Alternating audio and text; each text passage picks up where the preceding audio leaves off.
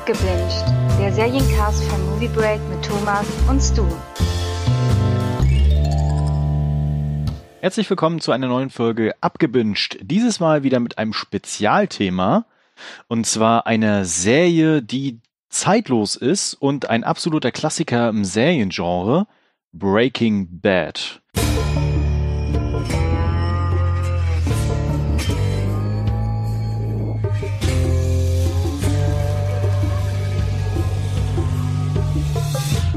Und an meiner Seite sind diesmal Stu. Hallo Stu. Hallo. Und der Dominik. Yo, Bitch. Ich wusste es. Ich wusste es. ja, das, das war so klar. genau, erstmal die Frage, warum machen wir diesen Podcast? Und äh, ich bin schuld, weil anders als gefühlt alle anderen Menschen auf der ganzen Erde habe ich Breaking Bad damals nicht geguckt. Beziehungsweise das ist nicht richtig. Ich habe angefangen zu gucken.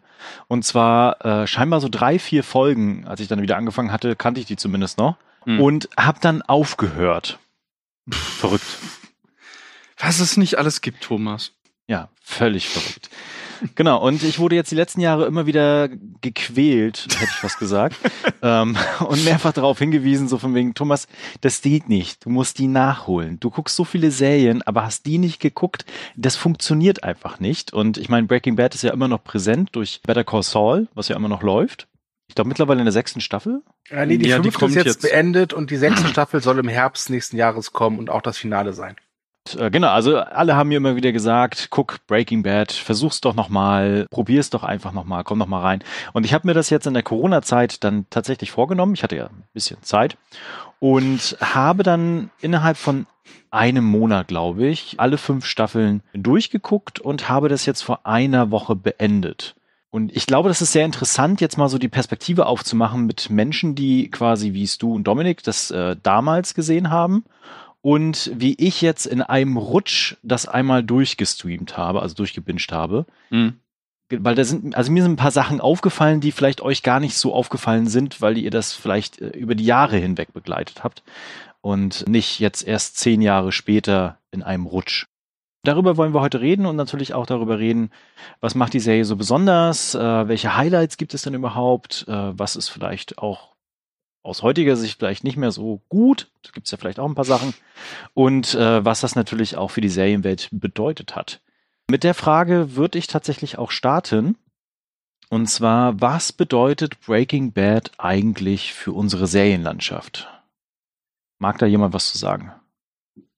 Ich würde sagen, es gab davor schon sehr wichtige und gute Serien, also sowas wie Sopranos, The Wire, Oz, Six Feet Under.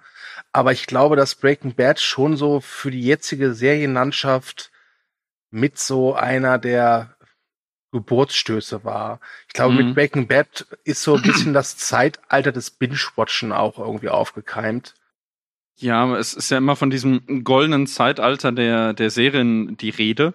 Und ich habe den Eindruck, dass das so, ja, so um den Zeitpunkt entstanden ist, ne? So 2007, 2008 dürfte da so der Startpunkt gewesen sein. Und wenn man mhm. da überlegt, nach Breaking Bad kam dann ja, ja, wirklich so, so eine große äh, Serie nach der anderen. Also weiß ich nicht, uh, The Walking Dead, Game of Thrones, dann True Detective zum Beispiel auch. Ja gut, die ist jetzt nicht ganz so groß gewesen. Aber oh, die erste Staffel schon. Ja, gut, die ja. erste Staffel ja. schon, stimmt. Ja, also ich, ich würde sagen, das, das ist so der Ausgangspunkt gewesen, beziehungsweise Breaking Bad hat so eine neue Ära eingeleitet, wobei diese Ära eigentlich, das hat ja Stu gerade schon angedeutet, sie hat eigentlich begonnen mit den Sopranos und auch ein bisschen mit The Wire, also zumindest so diese Sparte der Quality-TV-Serien mhm. von HBO beispielsweise. Also so auch wenn Breaking Bad jetzt keine HBOs. Ja. Ja. Also die erste richtig große äh, HBO-Qualitätsserie war halt diese Gefängnisserie Oz, mhm, die genau. nicht so gut gealtert ist, das kann ich sagen. Mhm. Und daraus ja. sind halt The Wire, Sopranos und Six Feet Under so entstanden. Oder das war so der Startschuss. Ja. Und aus diesen dreien würde ich sagen, das ist so vielleicht so der die Ursuppe der, mhm. der jetzigen Qualitätsserien, die wir haben. Ja, und dann Breaking Bad ist auch so ein bisschen so, ich würde sagen, auch davon beeinflusst, oder? Äh, durchaus. Also ich weiß noch, dass, dass früher, als Breaking Bad noch aktuell war, sehr viel darüber geschrieben wurde, was diese Serie sich alles traut. Das gleiche, mhm. was dann auch mit Game of Thrones passiert ist. Also, oh mein Gott, sie lassen irgendwie eine Figur sterben. Oh mein Gott, die Hauptfigur tut etwas, was eigentlich total untypisch ist bei einer Hauptfigur, denn sie tut etwas Böses. Ähm, oh, das das ja. gab es so bestimmt schon in ein paar Serien, aber es wurde nicht so massentauglich dann irgendwie. Mhm. Vielleicht war es einfach auch die richtige Zeit, weil diese Streaming-Dienste, wie gesagt, waren ja auch im Kommen. Breaking Bad ist, glaube ich, immer noch eine Serie, die, die es auch bei Netflix zu sehen gibt in Deutschland und immer noch sehr beliebt ist. Ja, ich glaube, das spielt da alles mit rein. Ja. Es ist auch sehr faszinierend, wenn man das mal historisch betrachtet. Ich meine, das ist ja jetzt noch nicht so mega lange her. Mhm. Ne? Nee. Also, wir reden ja hier immer von 2008, das sind jetzt zwölf Jahre. Und das ist ja auch in der Zeit gewesen, also ich habe ja angefangen mit so Serien, wo ich das Gefühl hatte, das ist jetzt irgendwie was anderes. Das war für mich der Startschuss war bei Dr. House. Mhm. Ich, ich, glaube, das ist bei jedem anders irgendwie, mhm. dass er so die Serien dann entdeckt hat. Und dann fing ja auch äh, Dexter 2006 an, was das ja auch so, so Türen geöffnet hat. Genau, ne? Dexter war so meine Serie, wo ich das erste Mal gemerkt habe, okay, da ist es irgendwie ganz anders als das, was ich sonst so von Serien kenne, weil ich davor auch kein ja. Seriengucker war. Und dann halt noch dieses United States of Terror. Das waren so meine mhm. Einstiegsdrogen, nenne ich es mal. Und äh, genau, 2008 kam dann Breaking Bad und hat wiederum alles verändert. Und ich glaube, dass unsere Serienlandschaft gerade so, so ist, wie sie ist, auch mit den Streaming-Diensten zusammen und wirklich sich auch was getraut werden kann, da auch Budgets reinfließen und natürlich auch ein riesen Markt dafür da ist, ist halt auch ein großer Verdienst einfach von Breaking Bad, weil das, mhm. es, es war ja auch was, worüber alle dann geredet haben. Mhm. Ja. Muss man ja auch sagen. Und äh, solange, also sobald das halt irgendwie in, im Gerede ist, irgendwie so, so, ein, so ein Kult entwickelt, natürlich, dann, dann gibt es ja auch einen Drive, dann gibt es auch einen Markt für, dann gucken die Leute das, kaufen die sich die Blu-Rays und sowas. Mhm. Oder abonnieren Netflix, wenn sie es gucken wollen jetzt. Oder das. Ja, ich kann mich noch erinnern, ich habe mir damals, als ich die Serie durch hatte, habe ich mir über meinen damaligen Arbeitgeber, habe ich mir die äh, Blu-ray-Box bestellt und kurz danach kam Netflix auf. Und da waren dann halt alle Folgen, da habe ich mich dann schon ein bisschen geärgert. Ich muss allerdings auch ein bisschen deine, deine Illusion zerstören, Thomas. Ich habe ja. die Serie nämlich auch erst später gesehen. Also ah. ähm, ich habe die erst 2014 habe ich die erst nachgeholt. So relativ peu à peu hintereinander. Ich glaube, in zwei, drei Wochen habe ich die ganze Serie geguckt, weil ich da sehr, sehr viel Zeit hatte. Und ja, ich, ich muss gestehen, am Anfang, also ich habe mich lange gegen die Serie gesträubt, sage ich ganz ehrlich. Alle haben mir, deshalb kann ich das sehr gut nachvollziehen bei dir, alle haben mir immer in den Ohren gelegen, oh, guck die endlich. Und dachte ich mir so, ja, komm, das ist bestimmt irgendein so überhypter Quatsch mit, ah, oh, was interessiert mich das mit Drogengeschäften und Brian Cranston. Äh, muss ich dazu sagen, ich war jetzt nicht so der Merke mittendrin Gucker ich kannte ihn eher so von seinen Gastrollen in King of Queens, wo er aber im Prinzip eigentlich dieselbe Rolle spielt wie in Merke mittendrin so ein bisschen. Aber äh, da dachte ich mir so, also der lockt mich jetzt eigentlich nicht hinterm Ofen hervor. Und ich weiß auch noch, als ich damals mit der angefangen hatte, dass ich mich irgendwie echt so schwer mit der getan habe. Weißt du, die Intro-Szene fand ich total seltsam. Und dann so auch diese, diese, diese Titelmusik, die irgendwie sowas, sowas merkwürdig bräsiges, zynisches hatte, dachte ich mir so, äh, komme ich da jetzt so rein? Ne, so in dieses, diese Staubtrockne auch. Und wirklich Klick hat's bei mir eigentlich erst gemacht in der zweiten Staffel, dann aber so richtig, muss ich sagen. Mhm. Also bevor ich gleich noch was dazu sage, kann ja mhm. erstmal äh, Stu so ein bisschen erzählen, wie das für ihn dann damals mhm. war. Mhm. Ähm, ich äh, war damals Kunde von so einer Online-Bibliothek, wo man halt eben Disk zugeschickt bekommen hat. Und, Verrückt, oder? Ja, ja, Wahnsinn. Das kann man sich heute nicht mehr vorstellen. Das gab's mal. ja. ähm, also sowas wie das ursprüngliche Netflix, so halt in Deutschland. Ja. Und da äh, ist mir halt aufgefallen, okay, ich wollte schon mal Serien schon gucken, aber die Hürde war halt immer, das sind irgendwie extrem viele Discs und ich hatte da keinen Bock, dann irgendwie hier vier Discs zu haben, weil es war das Maximum, was man eben ausleihen konnte. Und dann ist es, die Serie ist halt scheiße, dann habe ich aber nichts alternativ da. Dann habe ich hm. halt die Augen aufgehalten, so nach Serien oder Staffeln, die so auf ein oder zwei Discs sind. Und die erste Staffel von Breaking Bad ist ja nicht so lang. Nee. Und die gab es halt auf zwei Discs. Und die war auch relativ frisch draußen. Und es gab noch nicht so, also zumindest habe ich nicht wahrgenommen, diesen Hype. Ich habe halt gesehen, okay, Brian Cranston, den kann ich auch, also ich die kannte den Namen nicht, aber war klar, es ist halt hell aus Merken mittendrin, eine Serie, die ich mhm. sehr liebe. und auch, Ich die, auch, ja. also die Figur großartig finde und dachte ich mir, okay, ja komm, nimm's schon mit. Und ich bin immer, ich freue mich immer darau- darauf, wenn ich mal einen Schauspieler sehe, den ich aus einer komischen Rolle äh, kenne, der dann was Ernstes macht oder umgekehrt. Ich finde es immer sehr Mhm. interessant und Mhm. da erkennt man oft auch, dass manche Schauspieler mehr können als lustig lustig und Brian Cranston ist da ein Idealbeispiel, genau wie zum Beispiel äh, jetzt Steve Carell. Ja, und dann kam die erste Staffel, ich habe es mir angeguckt und Mhm.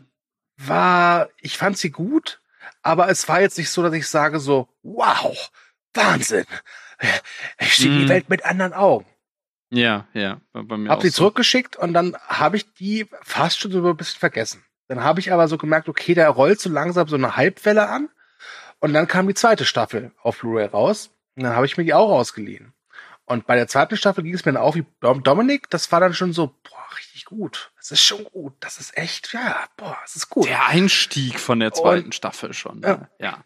Also das Ende auch mit dem Teddybär und so, ähm, Ja, boah, wirklich, das, wirklich wie sieht das großartig. Ja. Ja, und dann äh, war ich gefixt. Und ab der dritten Staffel war es bei mir wirklich so, dass ich gefühlt alle drei Tage bei Amazon oder sonst wo geguckt habe, wann kommt jetzt die neue Staffel Breaking Bad auf Blu-ray raus, weil damals hatte Mhm. ich noch kein Streaming und hab die dann wirklich die ganze Serie auf Blu-ray geguckt. Also und Ja. sie kam auch relativ zügig auf Blu-ray raus, was mich sehr gefreut hat. Ich habe auch so ein bisschen die Erfahrung gemacht, dass das wirklich so eine Serie ist, wenn du einmal drin bist, dann guckst du die wirklich weg wie geschnitten Brot. Also ich habe ja heute noch mal irgendwie zwei, drei Folgen geguckt in Vorbereitung auf den Cast. Und äh, die sind wirklich total durch, mich durchgeflossen. Und äh, ich, ich weiß nicht, ich habe mir bei Breaking Bad so auch dann durch den Freundeskreis, so habe ich mir diese Phrase angewöhnt. Das ist eine Serie über Drogen, die du eigentlich wie eine Droge konsumierst, so ein bisschen. Ne? Ja, wobei das kann, kann man ja auf viele Serien sagen. Also ich habe auch dann später stimmt, Serien ja. geguckt, Ja. die, da ging's mir auch so. Dann, oh, noch eine Folge, noch eine Folge. Ja, aber das ist halt auch noch eine Serie über Drogen, das meinte ich jetzt halt. Ne? Ja, nee, kann ich, kann ich, ich, ich kann mich auch erinnern, dass ich die erste Staffel damals auch, also irgendwie ging mir das am Anfang alles viel zu schnell mit, mit äh, Pinkman und Walt. Und äh, welche Folge ich richtig lahm fand und die ich heute immer noch nicht so wirklich mag, ist diese, wo sie da mit dem dummen Kissen im Wohnzimmer sitzen und eine Intervention haben. Ach, das Weil- fand ich ganz ulkig. Man darf halt nicht vergessen, das war halt ein Risikoprojekt von AMC. Ja, AMC ist ein. Kabelsender. Das kann man sich heute vielleicht gar nicht mehr vorstellen, aber die haben halt echt gedacht, okay, das wird eine Staffel werden und dann ist gut. Deswegen Mhm. endet die erste Staffel auch fast schon so, dass man okay sagen könnte, hier gibt's halt so wirklich einen Endpunkt. Ja, es war ein offenes Ende, aber man kann es als Endpunkt wahrnehmen. Äh, Das, das sieht man sehr Ja. deutlich. Deswegen kann ich verstehen, dass die erste Staffel sich manchmal ein bisschen wenig Zeit lässt, weil sie einfach, glaube ich, versucht haben, das irgendwie in diese Folgen zu bekommen. Es waren nur acht Episoden, glaube Ja. ich, ne? Ja. Genau, ich kann ja mal ein bisschen erzählen, Mhm. wie es jetzt bei mir war. Ne? Ja, also ähm, ich habe das vor ewigen Jahren, also ich glaube sogar, als die erste Staffel raus war, habe ich es angefangen zu gucken, hatte vier Folgen geschaut und habe dann aufgehört. Irgendwie, weil ich dann irgendwas anderes gucken, also geguckt habe und irgendwie dachte auch, boah, irgendwie überzeugt mich das jetzt nicht.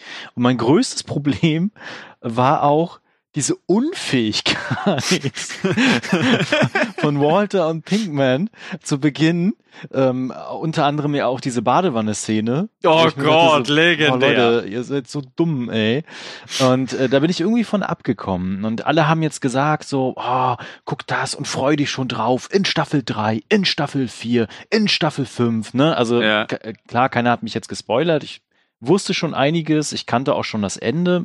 Also ich meine, wenn man äh, zwölf Jahre im Internet unterwegs ist, ne, dann kommt man natürlich an Spoilern von Breaking Bad nicht vorbei. Ja. Äh, und das war, das war einfach da. Also ich wusste schon bestimmte Dinge. ja. Aber alle haben so gesagt, so freu dich auf die Folge. Und das wird der Kracher. Deswegen waren natürlich meine Erwartungen jetzt dementsprechend auch hoch. Ich glaube, das hatte einen starken Einfluss darauf, wie ich bestimmte Dinge jetzt wahrgenommen habe. Mhm. Aber ich hatte wieder das Problem mit dieser ersten Staffel, also so wie es ihr gerade ja schon beschrieben habt, ne?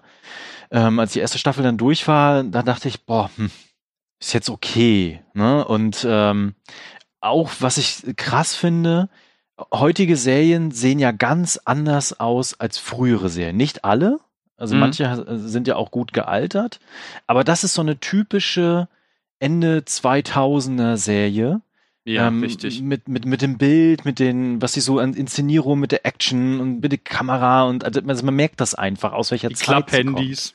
Ja, ne? Also das, das sowieso, klar, ne? Also man merkt einfach, aus welcher Zeit sie ist. Und bei mir hat's dann erst Klick gemacht ab der dritten Staffel, komischerweise. Ich fand die zweite, fand ich auch schon besser und da gab's auch ein paar coole Sachen. Ich Mhm. äh, komme nachher auch noch darauf zu sprechen, was ich richtig gut finde an Breaking Bad. Unter anderem die Figuren, unter, also da- komme ich, also erzähle ich später ein bisschen was. Mhm. Aber ab der dritten Staffel passieren so Dinge, die nicht normal sind, sag ich mal. Also die sich Ja. äh, wirklich noch mehr trauen, wo du auch einfach so richtig What the fuck Momente hast, wo die Charaktere aus sich herausbrechen. Und das äh, steigert sich so krass in Staffel 4 und dann in Staffel 5 finden sie so ein richtig schönes Ende einfach für diese Figuren, für diese Serie Mhm. so dass ich dann auch gesagt habe, so, wow, das war jetzt aber doch noch ein Ritt. Ne? Aber dieser Einstieg da rein, das war wirklich schwer. Wobei man, ja, das stimmt schon, es ist vielleicht so am Anfang so ein bisschen unbeholfen, ne? aber das hängt vielleicht dann auch damit zusammen, dass es eben auch so eine, wie es du ja gerade schon sagte, so eine Feuertaufe für AMC und auch die Macher war. Das Mhm. darf man nicht vergessen. Also deshalb ist die ja auch so, so kurz. Also ich glaube nicht, dass sie irgendwie annähernd geahnt haben, was sie damit lostreten würden 2008. Wobei ich ihnen dann auch zugute halten muss, dass sie auch gesagt haben, okay, wir machen halt fünf Staffeln oder sechs, weil die fünfte Staffel ist Mhm. ja zweigeteilt. Mhm. Das ist etwas, was ich mir vor einer anderen großen AMC-Serie, nämlich Walking Dead, wirklich wünschen würde, dass sie halt mal sagen, okay, ich glaube, wir haben einen Endpunkt erreicht, wir, wir haben einfach nichts mehr. Ich finde, Breaking Bad ist da ein Paradebeispiel, wo man wirklich sieht, okay, wir haben jetzt einfach den Punkt erreicht, wo wir es enden lassen müssen, wo wir Mhm. auserzählt sind. Das, das haben die wirklich hervorragend geschafft. Ich finde, Breaking Bad endet genau an der richtigen Stelle. Richtig, die endet genau da, wo sie enden muss. Oder ich weiß nicht, würdest du, ich meine, du hast es ja damals noch erlebt, als die, als die Staffel peu à peu kam. Hattest du den Eindruck, dass sie das irgendwie in die Länge ziehen aufgrund des Erfolges? Also ich weiß noch, als ich die letzte Folge der Staffel 5.1 gesehen habe mit der so Szene Hank auf dem Klo, Mhm. wo ich sie wirklich verdammt und verteufelt habe. Ich halt verdammt, ne, das könnt ihr ich jetzt konnte direkt machen. weiter gucken. Ja, aber ich habe mir die äh, Serie nochmal angeguckt äh, vor, ich glaube, drei oder vier Jahren nochmal, so ähnlich wie jetzt Thomas auch.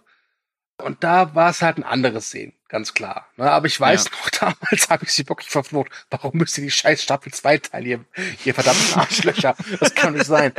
Aber ja, ich, ich fand nicht, dass sie sie in Länge gezogen haben. Nein. Äh, Ich war es- das ja nachher. Ja. es, ist, es gibt so, also wenn du es auf dem Papier liest, gibt es, hast du schon das Gefühl, gerade ja, weil einer der wichtigsten Hauptantagonisten ja stirbt und dann ist trotzdem noch nicht Schluss. Mhm. Aber das hat mich nie gestört, weil ich immer fand, das war halt eine Serie, in der es hauptsächlich halt um Walter White und Jesse Pinkman geht, um ihre Beziehung. Ja. Ich war ja jetzt auch ein bisschen getrollt von der letzten Staffel. Weil ich war Okay. das jetzt so gewo- gewöhnt, dass sie 13 Folgen hat, äh, jede, jede Staffel, also nach der Ja, ersten. stimmt, ich erinnere mich. Mhm. Und, und dann dachte ich so, oh cool, zwei Folgen noch, dann habe ich es geschafft, dann kann ich die nächste Serie gucken. und dann kommen da noch drei weitere. Ja, ich weiß noch, T- Thomas hat mich immer so via Facebook-Chat am Laufen gehalten, wo er gerade ist. Und dann hat er mir geschrieben, so, noch zwei Folgen, da bin ich endlich durch. Und ich so, ich so, boah, geil, wie fandst du denn die und die Szenen? Die müssen doch jetzt schon gewesen sein. Und er so, welche Szene? Was? Zug?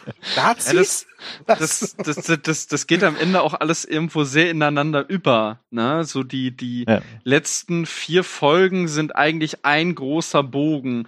Da habe ich auch heute die Problematik bemerkt. Ich habe mir tatsächlich dann hier die Ozymandias-Folge angesehen, die ja von äh, Ryan Johnson inszeniert wurde. Und äh, naja, die fängt halt wirklich mittendrin an. Und ich hätte mir am liebsten die davor nochmal angesehen, weil ich halt den Kontext nicht wirklich hatte mit dieser Nazi-Truppe da und so weiter. Das war so ein Running Gag zwischen mir und Thomas in den letzten paar Wochen, wie ich immer geschrieben habe, sind die Nazis schon da? Ja, man, man, man muss auch sagen, dass, äh, mich, mich hat's erst so ein bisschen gestört, als halt irgendwie Gus Fring weg war. Ich finde, also, also das Finale ist toll, aber man muss sagen, das Finale von Staffel 4 konnten sie, glaube ich, nicht mehr toppen, ne? Also der Abgang von Gus Fring, der ganze Kampf gegen den und dann die Nummer mit dem Rollstuhl, ne? Das Hm. konnten sie, glaube ich, nicht mehr in den Schatten stellen. Also wir können ja jetzt schon mal direkt einsteigen, ne? Also ich glaube, wir haben ja so ein bisschen Vorgeplänkel, jetzt lass uns doch mal direkt Ach ja, wir spoilern einsteigen. übrigens. Ja, oh, oh, mir sorry, ja. Also, also Spoiler. sorry, komm, wirklich. Äh, Ähm, ja. Genau, also ich finde nämlich auch, der Spannungsbogen in Staffel 4 ist gigantisch am Ja. Ende. Ja. äh, Weil du nicht weißt, wie es ausgehen wird. Und das war auch mein Problem jetzt mit dem Ende von Staffel 5. Es ist wirklich großartig. Es macht alle, alles zu Ende. Alles auch so, wie es sein sollte, irgendwie gefühlt, ne? Mhm. Aber ich wusste, was passiert. also ich wusste, worauf es hinauslaufen wird. Und äh, deswegen fand ich das Ende von Staffel 4 deutlich besser. Ja, es ist vielleicht immer so ein bisschen das Problem des Endpunktes, ne? Wobei sie wirklich, also sie, ich, ich habe das Finale ja dann heute nochmal gesehen.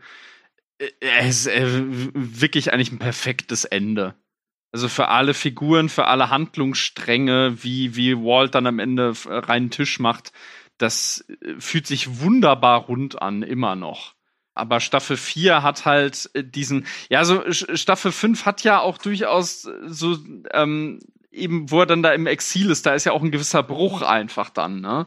Den hast du in Staffel 4 zum Beispiel nicht. Wobei ich zugeben muss, Staffel 3 habe ich eigentlich immer als mit die stärkste äh, wahrgenommen. Vielleicht auch, weil da mit am meisten noch, also da, da ist ja auch viel Gus Fring drin. Ne? Also man muss ja sagen, sobald der die Bühne betritt, wird das ja noch mal echt fast eine andere Serie einfach. Mhm. Ne? Also es ist, glaube ich, von der ganzen Serie mit meine Lieblingsszene, wenn Walter White bei Los Polos Hermanos sitzt und auf den großen Gangsterboss wartet und dann Mhm. irgendwann registriert, dass die Bedienung der Gangsterboss ist. Mhm. Ja. Wobei ich bei der dritten Staffel, der Anfang, den fand ich mega weird. der beginnt da damit, dass diese beiden äh, Killer-Cousins Ach, die, die. ähm, ähm, auf, ja. dem, auf dem Boden da rumkriechen und äh, zu dem Haus dann Mhm. und äh, quasi dann äh, das absegnen, dass sie jetzt diese Todesmission unternehmen. und ich saß da vor dem Fernseher und dachte so, what? Ja, da wollten sie, das, äh, die, die Folge hat ja, glaube ich, die, die hat Brian Cranston hatte äh, Regie geführt. Und irgendwo hatte ich sogar mal gelesen, er wollte tatsächlich die AMC-Zuschauer trollen, weil AMC, AMC ist ja auch der Sender von The Walking Dead. Und die Szene, die hatte ja einen richtigen Walking Dead-Vibe einfach, ne? Ja. Das Wobei, wobei, äh, das muss man halt Breaking mit auch sagen, das ist, wobei das macht irgendwie gefühlt jede Serie. Du siehst halt sofort, welche Szene in Mexiko und welche nicht in Mexiko spielt. Ne? Ja, sobald, natürlich, sobald sie klar. über der mexikanischen Grenze sind, hat das Ganze so einen, so einen gelben Farbfilter.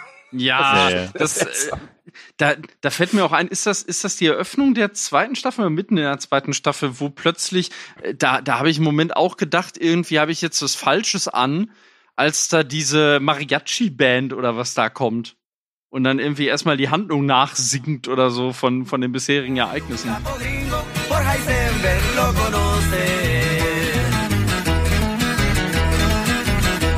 Anda caliente el cartel, al respeto le faltaron. Hablan de un tal Heisenberg que ahora Ja, ja, es gibt so ein paar Folgen, wo so ganz komische Momente zwischendurch drin sind. Ich habe die alle gefeiert. Ja, die Was Cold Opens der Serie, die sind legendär. Ja, Gerade gerade in den ersten beiden Staffeln hatte ich auch wirklich einige Momente, wo ich mir dachte, ja, jetzt, jetzt gucke ich schon so eine Komödie, ne? Das ist ganz lustig. Ja, es fängt ja auch wirklich erst an als schwarze Komödie eigentlich, ne? Und wird dann so nach und nach eigentlich zu einem ja, Gangster-Epos. Eigentlich kann man es nicht anders sagen. Also Epos ist eigentlich der passende Begriff meines Erachtens. Ich muss sagen, also ja, die erste Staffel hat noch ging jetzt zu den anderen Staffeln noch die am deutlichsten so humoristische Tendenzen, aber ich finde, dass dieser schwarze Humor sich wirklich durch die ganze Serie zieht. ja, das auf jeden Fall. Ja, Ja? ja. Ähm, aber auch nicht nur das, sondern sie, sie trauen sich ja auch mal wirklich auch philosophisch. Es gibt ja diese, diese schöne Cold Opening, wo der junge Walter White da steht und aufschreibt, aus welchen Chemikalien der menschliche Körper besteht. Und es sind irgendwie Mhm. 0,02 Prozent bleiben übrig. Die Seele, ne? Genau.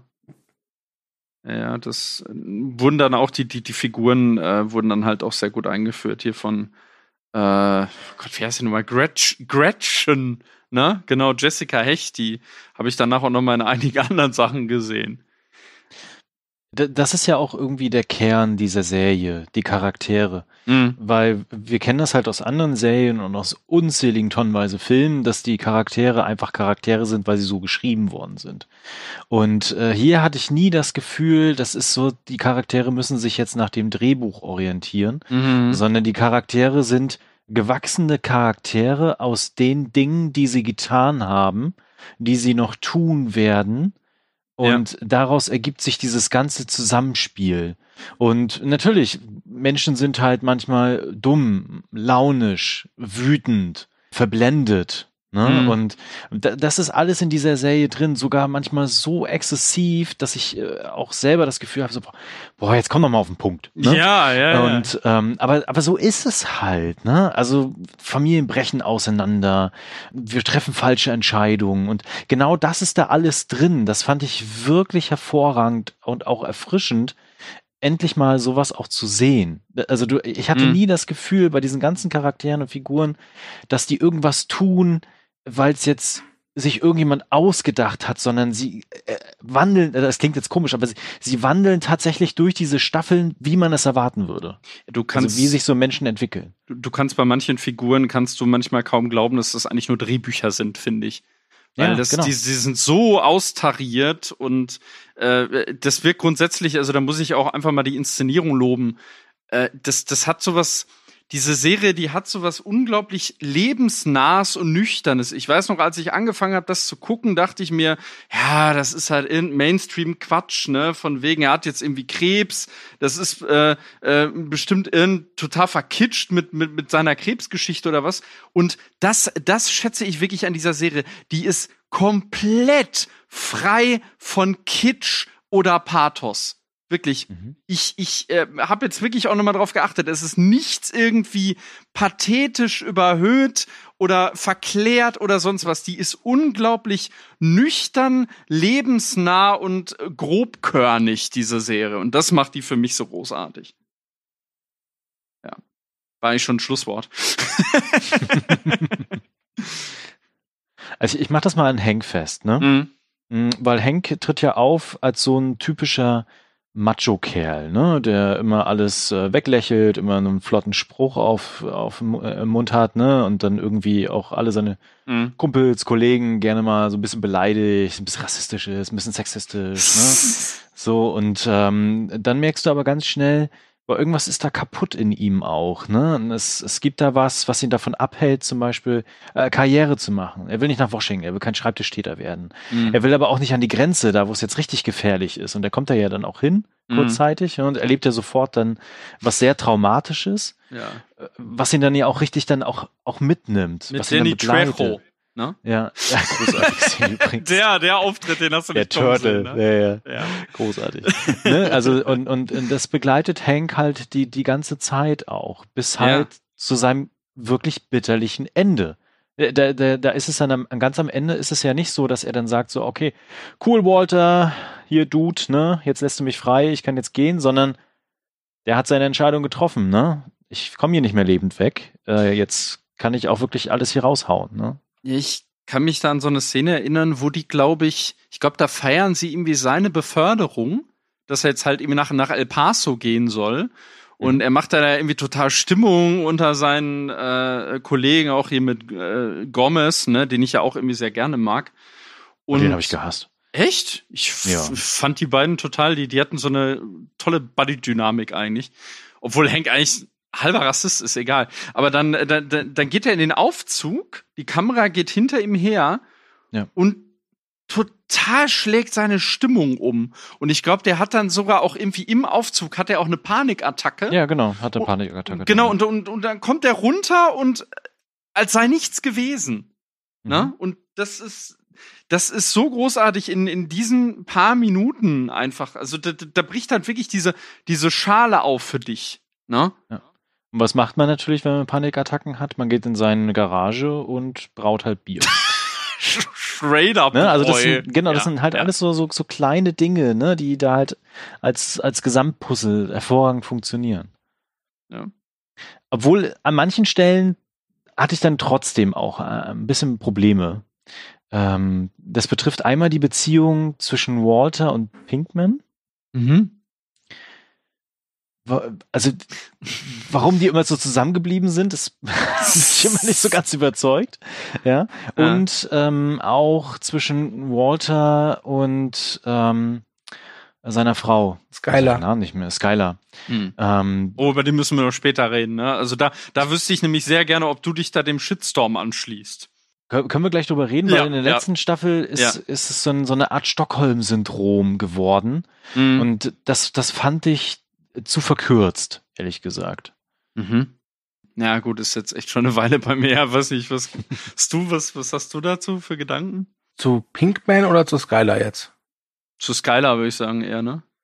Ich äh, fand Anna Gunn als Skylar immer toll. Ich fand sie toll geschrieben. Dieser von dir angesprochene Shitstorm war halt einfach nur irgendwie äh, wieder Dumm. irgendwelche Trolls, Sexisten, Arschloch, Idioten, die halt zu viel Zeit im Internet verbracht haben. Ja. Deswegen habe ich dem jetzt gar nicht so viel Aufmerksamkeit geschenkt. Ich finde, sie ist unglaublich wichtig für die Serie. Ich, äh, Ja, sie, sie, sie tut mir, sag ich mal, leid. Aber es ist halt genau wie Walter auch, verpasst sie halt den Absprung. Ne? Mhm. Walter hat ja irgendwann, sag ich mal, den Krebs besiegt und hat ja auch genügend Geld gemacht. Er macht immer noch weiter. Und das Ja. passiert ihr ja quasi auch. Wollen wir denn gleich mal über Walter reden? Ja, sollten wir, glaube ich, über die Hauptfigur, ja. Das ist ja auch sehr interessant, wie, also nicht nur wie er sich entwickelt, Mhm. ja, vom, vom Highschool ist es, glaube ich, ne? Highschool-Lehrer, hin zum Drogengangster. Baron, kann man schon sagen. Genau, ne? Drogenbaron vor allen Mhm. Dingen. Ich glaube, das kann man Und- ganz einfach beschreiben. Aus Walter White wird halt Heisenberg. Ja, genau. ja. Aber äh, äh, es steckte immer schon in ihm. Ja. Und das ist das ja. Interessante, Mhm. weil am Ende weißt du definitiv, Walter ist ein total krasser Egomane. Ja. Und ähm, hat es nie verkraftet, wie er damals halt behandelt worden ist, ne? als er diese, diese eine Firma da äh, mitgegründet hatte und das Ganze dann verlassen hat mit seinen reichen Freunden, Mhm. die ihn ja, eigentlich dann helfen wollen auch. Ne? Mhm, Ja, aber auch Und so er- ein bisschen, ja. Er Ja, will das nicht annehmen, klar. ne? Almosen. Ja, ja. Genau. Ne? Mhm. Und ähm, alles, was er ja macht in dieser Serie, er tut zwar so, als wenn er das für seine Familie tut, damit die abgesichert sind und so, ne? aber Mhm. das ist vielleicht nur ein ganz kleiner Kerngedanke hinter gewesen, sondern alles, was er macht, macht er für sich. Und das ist ja auch das, was er in der letzten Staffel ja auch selber dann irgendwann Richtig. so offenbart, ne? Ganz am Ende. Das- ne? Genau, alles hat er gemacht, nur für sich. Und das fand ich wirklich fantastisch. So als Rundumschlag einmal über diese fünf Staffeln hinweg. Man Das kann halt am Ende sagen, dass halt der große Reveal ist, sage ich mal, dass Walter White eigentlich seine Tarnung ist. Mhm. Ja. ja. Ja. Und Heisenberg ist er selbst. Äh, das fand ich auch immer saustark. Und das, Das ist das fand ich auch Ego. damals echt Mhm. mutig, dass die Serie sich halt da eben das auch traut, das so komplett durchzuziehen. Denn, wie gesagt, es, es war damals eher unüblich, dass man wirklich so lange bei einer Figur bleibt, die wirklich so negativ aufgeladen ist und bei der man auch Mhm. nicht irgendwie merkt, dass sich das bessert. Ne? Ja. Er hat ja wirklich nicht. Ja. Genau, Ja. er hat ja nicht wirklich diesen Moment so von wegen, ja, ich sehe meine Fehler ein, ich versuche sie besser zu machen. Ne, er, ist, er, er sieht zwar Fehler, aber das ist, äh, aber es sind halt Sachen, äh, wo man denkt so, nee, darum geht's doch gar, gar nicht. Du musst dich doch mehr Geld haben. Wie viel Geld brauchst du denn noch? Ne? Und Ja. bis zur letzten Minute seines Lebens nimmt er ja keine Hilfe an, sondern Mhm. hat selber immer seine Idee, seinen Plan und Mhm. zieht das halt bis zur letzten Sekunde durch. Mhm. Ja, das ist eben sein, das, also darüber wird halt konsequent sein, sein Charakter immer wieder transportiert, beziehungsweise was einfach so das Grundproblem ist, was sich wirklich so von der ersten eigentlich zur letzten Folge durchzieht. Eben auch, dass er sehr gerne, also man merkt dann ja auch, äh, insbesondere wie er dann auch auf Jesse herumhackt, immer wieder. Ne? Ähm, Das fand ich vorhin mit dem Problem zwischen den beiden, dass ich an der Stelle irgendwann gesagt hatte, ey, yo Mann, ich mach mich jetzt vom Acker. Ich glaube aber, was bei Walter White auch immer wichtig ist, dass er sich immer besser fühlt als die anderen. Ich glaube, das braucht Mhm. er. Und Ja, deswegen war es für ihn auch, glaube ich, so wichtig, Jesse Pinkman zu haben. Denn Ja, er war ja stimmt, früher Schüler von ihm, ne, und ist ja, glaube ich, Mhm. glaub, ich, von der Schule geflogen oder so und war auch kein Ass in Chemie. Und nachher ist es halt so, dass Jesse im äh, Milk Walter halt der Einzige ist, der die Rezeptur kennt, der wirklich die Mhm. genauen Abläufe bei der Produktion von diesem Crystal Meth wirklich kennt. Aber Mhm. gerade am Anfang, wenn man es zurückblickend nochmal betrachtet, merkt man schon sehr deutlich, dass Walter Jesse auch immer ein bisschen für sein Ego braucht. Ja, Ja. genau. Ja, das, w- was äh, ich äh, so faszinierend fand, einfach äh, von Anfang an an der Figur äh, oder generell wie die Serie damit spielt, ich meine, also äh, klar, ihr, ihr kennt jetzt hier irgendwie Hell aus äh, Merke mittendrin sehr viel besser als ich. Muss ich immer mal wirklich so gezielt nachholen, glaube ich, die Serie. Äh, mein, mein Bruder hat die immer nur so auf Pro 7 oder was geguckt. Ähm, aber was, was ich da von Anfang an sehr spannend fand, war, dass sie wirklich am Anfang damit spielen, äh, dass äh, ähm, Brian Cranston wirklich genauso aussieht, wie man ihn eben kennt. Also er sieht ja am Anfang der Serie, sieht er wirklich aus wie der letzte Horst. Und er hat ja auch den letzten Horst gespielt, sozusagen, im Merke mittendrin. Also sie nehmen, sie nehmen dieses vertraute Image des Sitcom-Dads und zerschlagen es in Stücke. Über, über die ganzen Staffeln hinweg. Und das finde ich wahnsinnig spannend. Also sie zerstören auch wirklich dieses Bild. Das fand ich dann auch noch mal auf einer Metaebene interessant, weil wenn du dir jetzt anguckst, diese ganzen Sitcom-Dads, viele von denen, also von den Schauspielern jetzt, haben ganz schön Dreck am Stecken gehabt. Also sei es jetzt Bill Cosby oder äh, Da holst du weiß gleich nicht, die Besten raus, ne? ja, Ja, oder, genau. oder, weiß ich nicht, der, der, der aus Alf, der jetzt ja irgendwie auch verstorben ist, äh, ähm, aber also ich, ich habe mal so ein Video darüber gesehen, das ist echt kurios, die, äh, was diese ganzen Sitcom-Dads wirklich für Leichen im Keller haben im wirklichen Leben, ne? Also Brian Cranston zeigt ja auch in der Serie wirklich fantastisch, was für ein guter Schauspieler er ist. Ja, unfassbar. Ne? Also neben Aaron Paul, den ich sogar noch einen Ticken an manchen Stellen einfach besser finde, ähm, ist das wirklich eine famose Performance, die da geleistet wird. Das war für mich auch damals der Anstoß, die zu gucken. Ich kann mich erinnern, dass ich irgendwo mal gelesen hatte, dass äh, äh, Anthony Hopkins hat ja äh, Brian Cranston irgendwie eine persönliche E-Mail geschrieben und ihm gedankt für die Serie. Und äh, dann hat er irgendwie eine E-Mail geschrieben, ich habe das, ich, ich habe die erste Folge irgendwie bei einem bei einem äh, öffentlichen Screening oder was gesehen und dann war ich so begeistert, dass ich mir die Box geholt habe. Am nächsten Tag in zwei Wochen habe ich alles weggeguckt, großartig und deine Performance war die beste, die ich jemals innerhalb von Theater, Fernsehen oder Kino gesehen habe. Und das muss ein Ritterschlag gewesen sein von jemandem wie Anthony Hopkins. Also das das war für mich dann der endgültige Anstoß, das doch mal zu gucken, muss ich ganz ehrlich sagen. Hm, welche Charaktere haben euch denn noch gefallen eigentlich? Äh, ich fand es immer schön, dass sie seinen Sohn Walter Jr. oder Flynn wirklich mit einem Schauspieler besetzt haben, der auch wirklich Kinderlähmung gehabt hatte oder hat. Mhm. Ähm, ich fand den auch sehr interessant, weil der sich auch benommen hat wie ein, ein normaler Jugendlicher. Äh, mit auch vielen Momenten, wo man halt denkt, so, wo man ihn am liebsten gegen die Wand klatschen würde. Aber das gehört einfach Ja. dazu. Ähm, Gus Fring fand ich auch großartig. Äh, Bob Odenkirk als Saul großartig und natürlich Jonathan Banks Oh als Gott. Mike Ehrmantraut großartig und Ja. natürlich auch äh, äh, Meth Damon alias äh, Jesse Plemons als Todd. Ich glaube, Ja. rückblickend ist Todd, glaube ich, wirklich das fieseste und gemeinste Übel, was in dieser Serie rumläuft neben Walter White. Ja. Ich, ich muss ja gestehen, Mike, das, das tat wirklich weh. Mhm. Mhm. Äh, der ist mir wirklich ans Herz gewachsen. ja, der Und ist ich glaube, das cool. wäre auch ein Grund für mich, äh, Better Call Saul anzufangen, weil ich dann noch mehr Mike hätte. Tu es, tu es, wirklich. Sprechen wir gleich noch drüber, aber tu es, wirklich. Genau, äh, Gus auch großartig, äh, sehr, sehr toller Charakter, obwohl der immer so ein bisschen im Hintergrund blieb. Äh, Da, aber das lag einfach an seiner Figur selber. Ja, ne? so ein Weil- Strippenzieher. Ne? Genau, ein Ja. Strippenzieher, der hatte so sein, sein Schutzschild und er wollte nie was preisgeben, auch nichts emotional. Ja, außer in der Und- einen Folge da, ne, wo er die, wo er sich da recht an dem ganzen Mafia-Kollektiv da, ne? Also, Also aber die- das, das ist ja interessant bei Gus Fring. Jedes Mal, wenn er sich offenbart, wenn er etwas preisgibt, endet es tödlich. Also Ja, äh, stimmt. ich, für Ja. seinen Bodyguard Victor zum Beispiel. Ja. Fantastische Szene. Oh, die mit dem Teppichmesser ist das, Ja. ne? Mhm. Und halt Boah, eben, wenn die er Rache werde ich nimmt, nie vergessen. Ne? Äh, Ja. Oder halt eben auch, wenn er halt diesen äh, Salamanca dann äh, im Altenheim besucht am, ne, Mhm. am Ende Genau. der, Genau, der genau. vierten Staffel. Das ist ganz interessant, dass er jedes Mal, wenn er sich halt offenbart, es endet es tödlich. Ja, also Mike ist halt voll die treue Seele, ne? aber dann auch der, der Könner für alles. Mhm. beziehungsweise Der Mann fürs Mensch- Grobe. Der Mann fürs Grobe halt. Ne? Aber auch wirklich, äh, das ist wirklich toll, wie er dann auch auf Jesse zugeht. Ne? Also zwar hat er einfach nur den, den Auftrag, ihn zu begleiten, ne? dass Mhm. Jesse da nicht noch mehr Scheiße baut, aber die wachsen ja dann tatsächlich in so einer losen Vater-Sohn-Beziehung so ein bisschen zusammen. Ja. Und äh, das, das fand ich sehr, sehr schön. Äh, Todd ist großartig.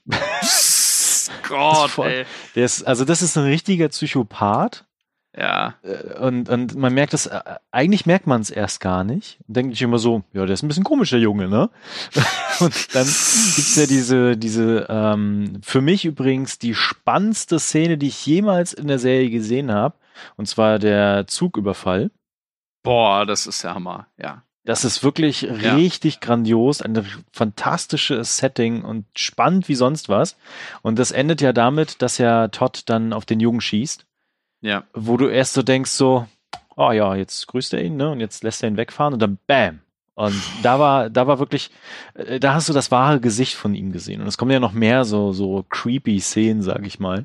Ja. Äh, In El Camino ist da noch einiges.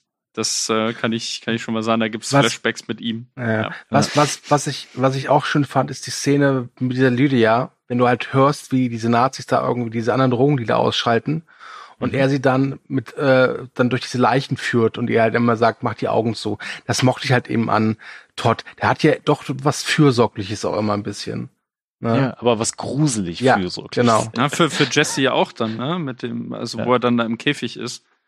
Äh, ja. Ja, oder halt eben, wenn er Jessys Freundin umbringt, ne? Und äh, Ja, das habe ich heute noch gesehen und das hatte ich völlig vergessen. Vor allem, wie, wie beiläufig der die tötet.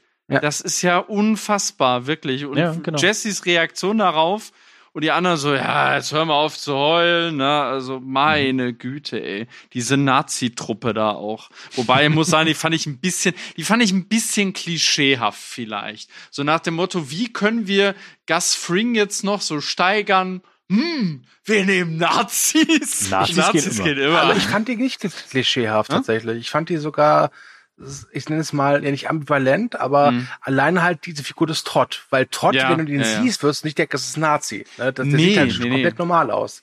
Also das waren nicht für mich diese Standard-Nazi-Rednecks. Da waren welche dabei, keine Frage. Ja, die, die meine ich jetzt auch, auch dieser die eine Anführer. Darsteller, der gefühlt in Mhm. jeder Serie, wenn er auftaucht oder im Film irgendwie einen der Redneck-Nazi spielt. Ja.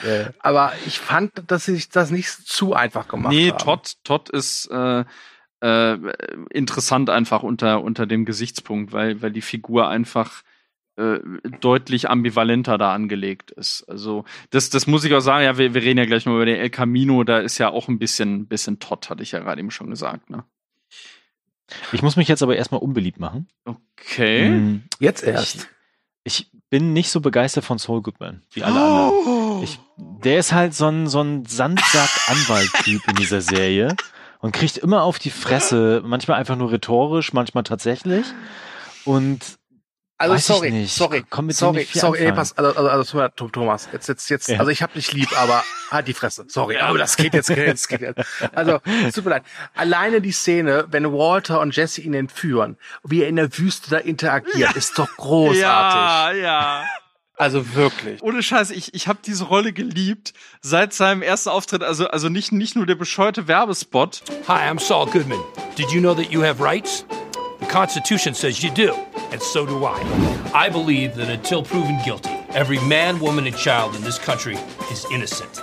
And that's why I fight for you, Albuquerque. Better call Saul. Sondern sondern auch dieses von wegen ja ich komme ähm, also wo Walter das erste Mal in seinen in seinen Palast da förmlich kommt und äh, äh, er dann irgendwie den Anrede von wegen so ja nee eigentlich heiße ich Jimmy McGill die Judennummer mache ich nur wegen der Migranten.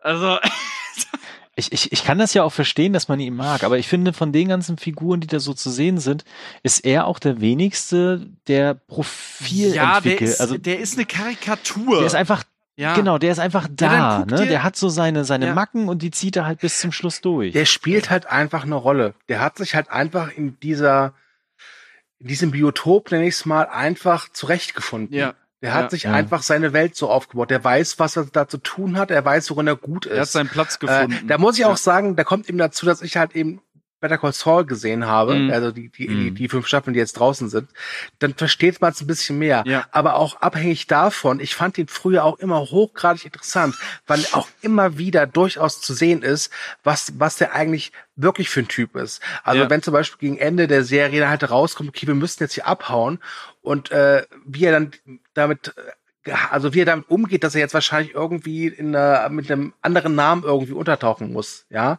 Äh, ich finde, das ist eine unglaublich gute Figur. Und natürlich, Saul Goodman ist ohne Zweifel der Comic Relief der Serie. Da müssen wir nicht drüber reden. Ja? ähm, aber ich finde, ich finde, ich finde Comic Reliefs an sich nicht schlecht. Nee. Und der hat durchaus auch seine Momente. Also ich kann verstehen, wenn man sagt, okay, Saul Goodman ist äh, von den ganzen großen Figuren, die die Serie aufhört, vielleicht mit eine, die sich am wenigsten entwickelt, aber ich lasse es nicht stehen, dass das eine schlechte Figur sein soll oder so. Das habe ich auch nicht behauptet. du hast aber so ausgesprochen. Nee, ich- du bist ich doof, hatte- ich- arrogant und doof. So, Also Thomas, ich, komm Dominik, wir gehen. ja, ja, wirklich. Better Call Saul, nein. Oder äh, Need, Need a Will Call McGill. Ja, äh, Better Call Saul-Fans wissen, was gemeint ist. Nein, ähm, also Thomas, ich, ich kann das nachvollziehen. Ich weiß auch noch, also Better Call Saul habe ich eine ganze Zeit lang gemieden, weil ich mir dachte, äh, funktioniert das so?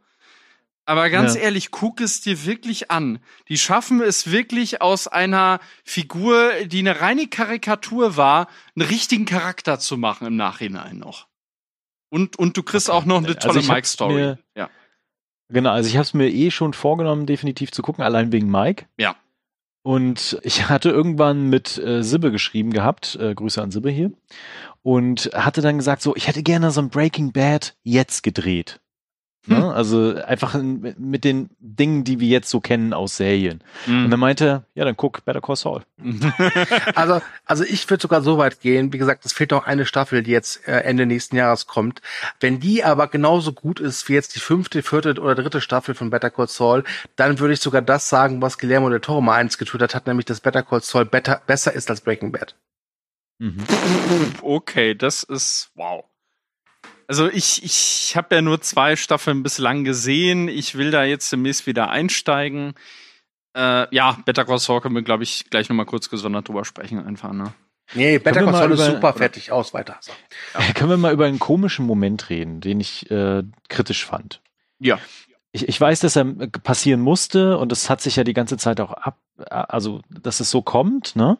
Und zwar, wenn Hank, du hast es vorhin schon angesprochen, wenn Hank auf dem Klo sitzt. Ne? Und Ja. dann äh, quasi einmal schön kacken muss zwischendurch. Und dann greift er halt hinter sich und findet halt dieses äh, Gedichtbuch. Walt Whitman. Mhm. Mhm. Genau, mit dem Zitat und weiß dann sofort so, ah, Walter war's. Ja, Geistesblitz. Die besten Ideen kommen auf dem Klo. Ja, also ich weiß nicht, wie seht ihr denn das? Ich fand das irgendwie so, Ganz einfach, Ja. das war so der letzte Funk, der gefehlt hat. Er hatte quasi Ja. das, das, die, die Bombe schon fertig ist, und, und die Ja. Zündstoff schon drin. Was gefehlt hat, war ein kleines Lichtlein, ein kleines Feuerchen. Und das Das war's. letzte Puzzleteil. Ja. ja, ja. Das äh, fand ich eigentlich total äh, logisch. Und es ist auch ironisch natürlich irgendwie. Also ich könnte mir sogar vorstellen, dass sie da diesen Gedanken eigentlich aufgreifen. Die besten Ideen kommen einem auf dem Klo. Ne? Es ist, also, also das, Ich das, meine, ganz das, ehrlich, will ich, so- das will ich dieser Serie zutrauen. Und ganz einfach. ehrlich, zur Ja. Figur des Hank passt das ideal. Ja, Sorry. natürlich, das passt großartig zu dem. Also Hank ist Das keine stimmt. Figur, die so an der CSI oder Law and Order da irgendwie in, eine, in einem, beim Corona steht und sagt so, interessant, ja, die Schussverletzung lässt darauf deuten, dass es mein Schwager war. oh, ich stelle mir gerade vor, wie Hank da mit so einer Sonnenbrille steht und die dann abnimmt und so, es war Walter. Ja, das, äh, die, die, die, ich, finde auch diese, diese Begegnung zwischen Walter und Hank immer wieder großartig, wo er kurz, kurz davor ist, ihn zu überführen. Also dieses, auch mit dem Walt Whitman, ne? Von wegen Walt Whitman, Willy Wonka, Walter White, ne?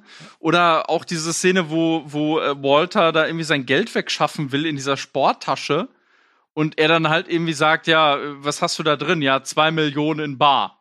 Oder so Mhm. ähnlich, ne? Und das ist ja dann wirklich der Fall, das nimmt der halt nicht ernst. Das, das ist ja auch der Punkt, deshalb kommt der ja so lange nicht dahinter und alle anderen auch nicht, weil das keiner Walter zutraut. Ja. Ne? Und deswegen will er es ja auch irgendwann, dass es rauskommt. Ne? Also es ist, Ja. passt ja auch wieder in sein, sein egomanen Psychoprofil dann rein. Ne? Ja, natürlich. es gibt ja auch wirklich noch eine tolle Szene dann zwischen Hank und Walter in der Garage. Mhm. Oh, das hab, ich habe das so abgefeiert, dass die Serie das nicht so künstlich in Länge spinnt, sondern dass es Ja. relativ zügig passiert. Ja. Das ist, das ist wirklich eine richtig tolle Szene.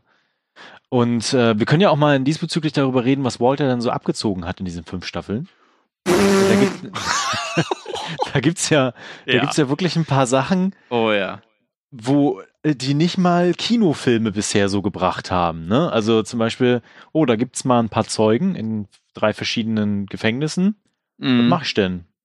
Ja, dann beauftrage ich mal hier mal die Nazis von der neben, von nebenan, ne? Ja. Die können das mal regeln. Ja. Und äh, das ist ja nur eine Sache davon, was er so nebenbei durchzieht, so Die ganz beiläufig. Die Asservatenkammer, ne? Genau, so, so ganz beiläufig nebenbei.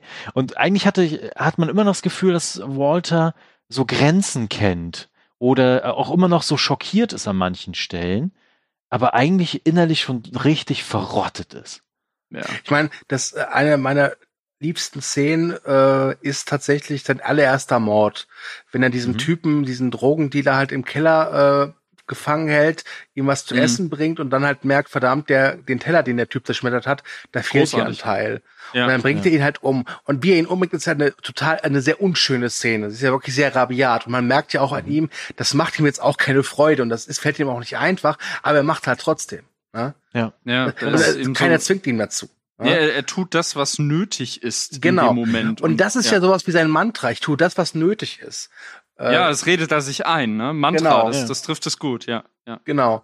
Äh, und das ist eine tolle Szene.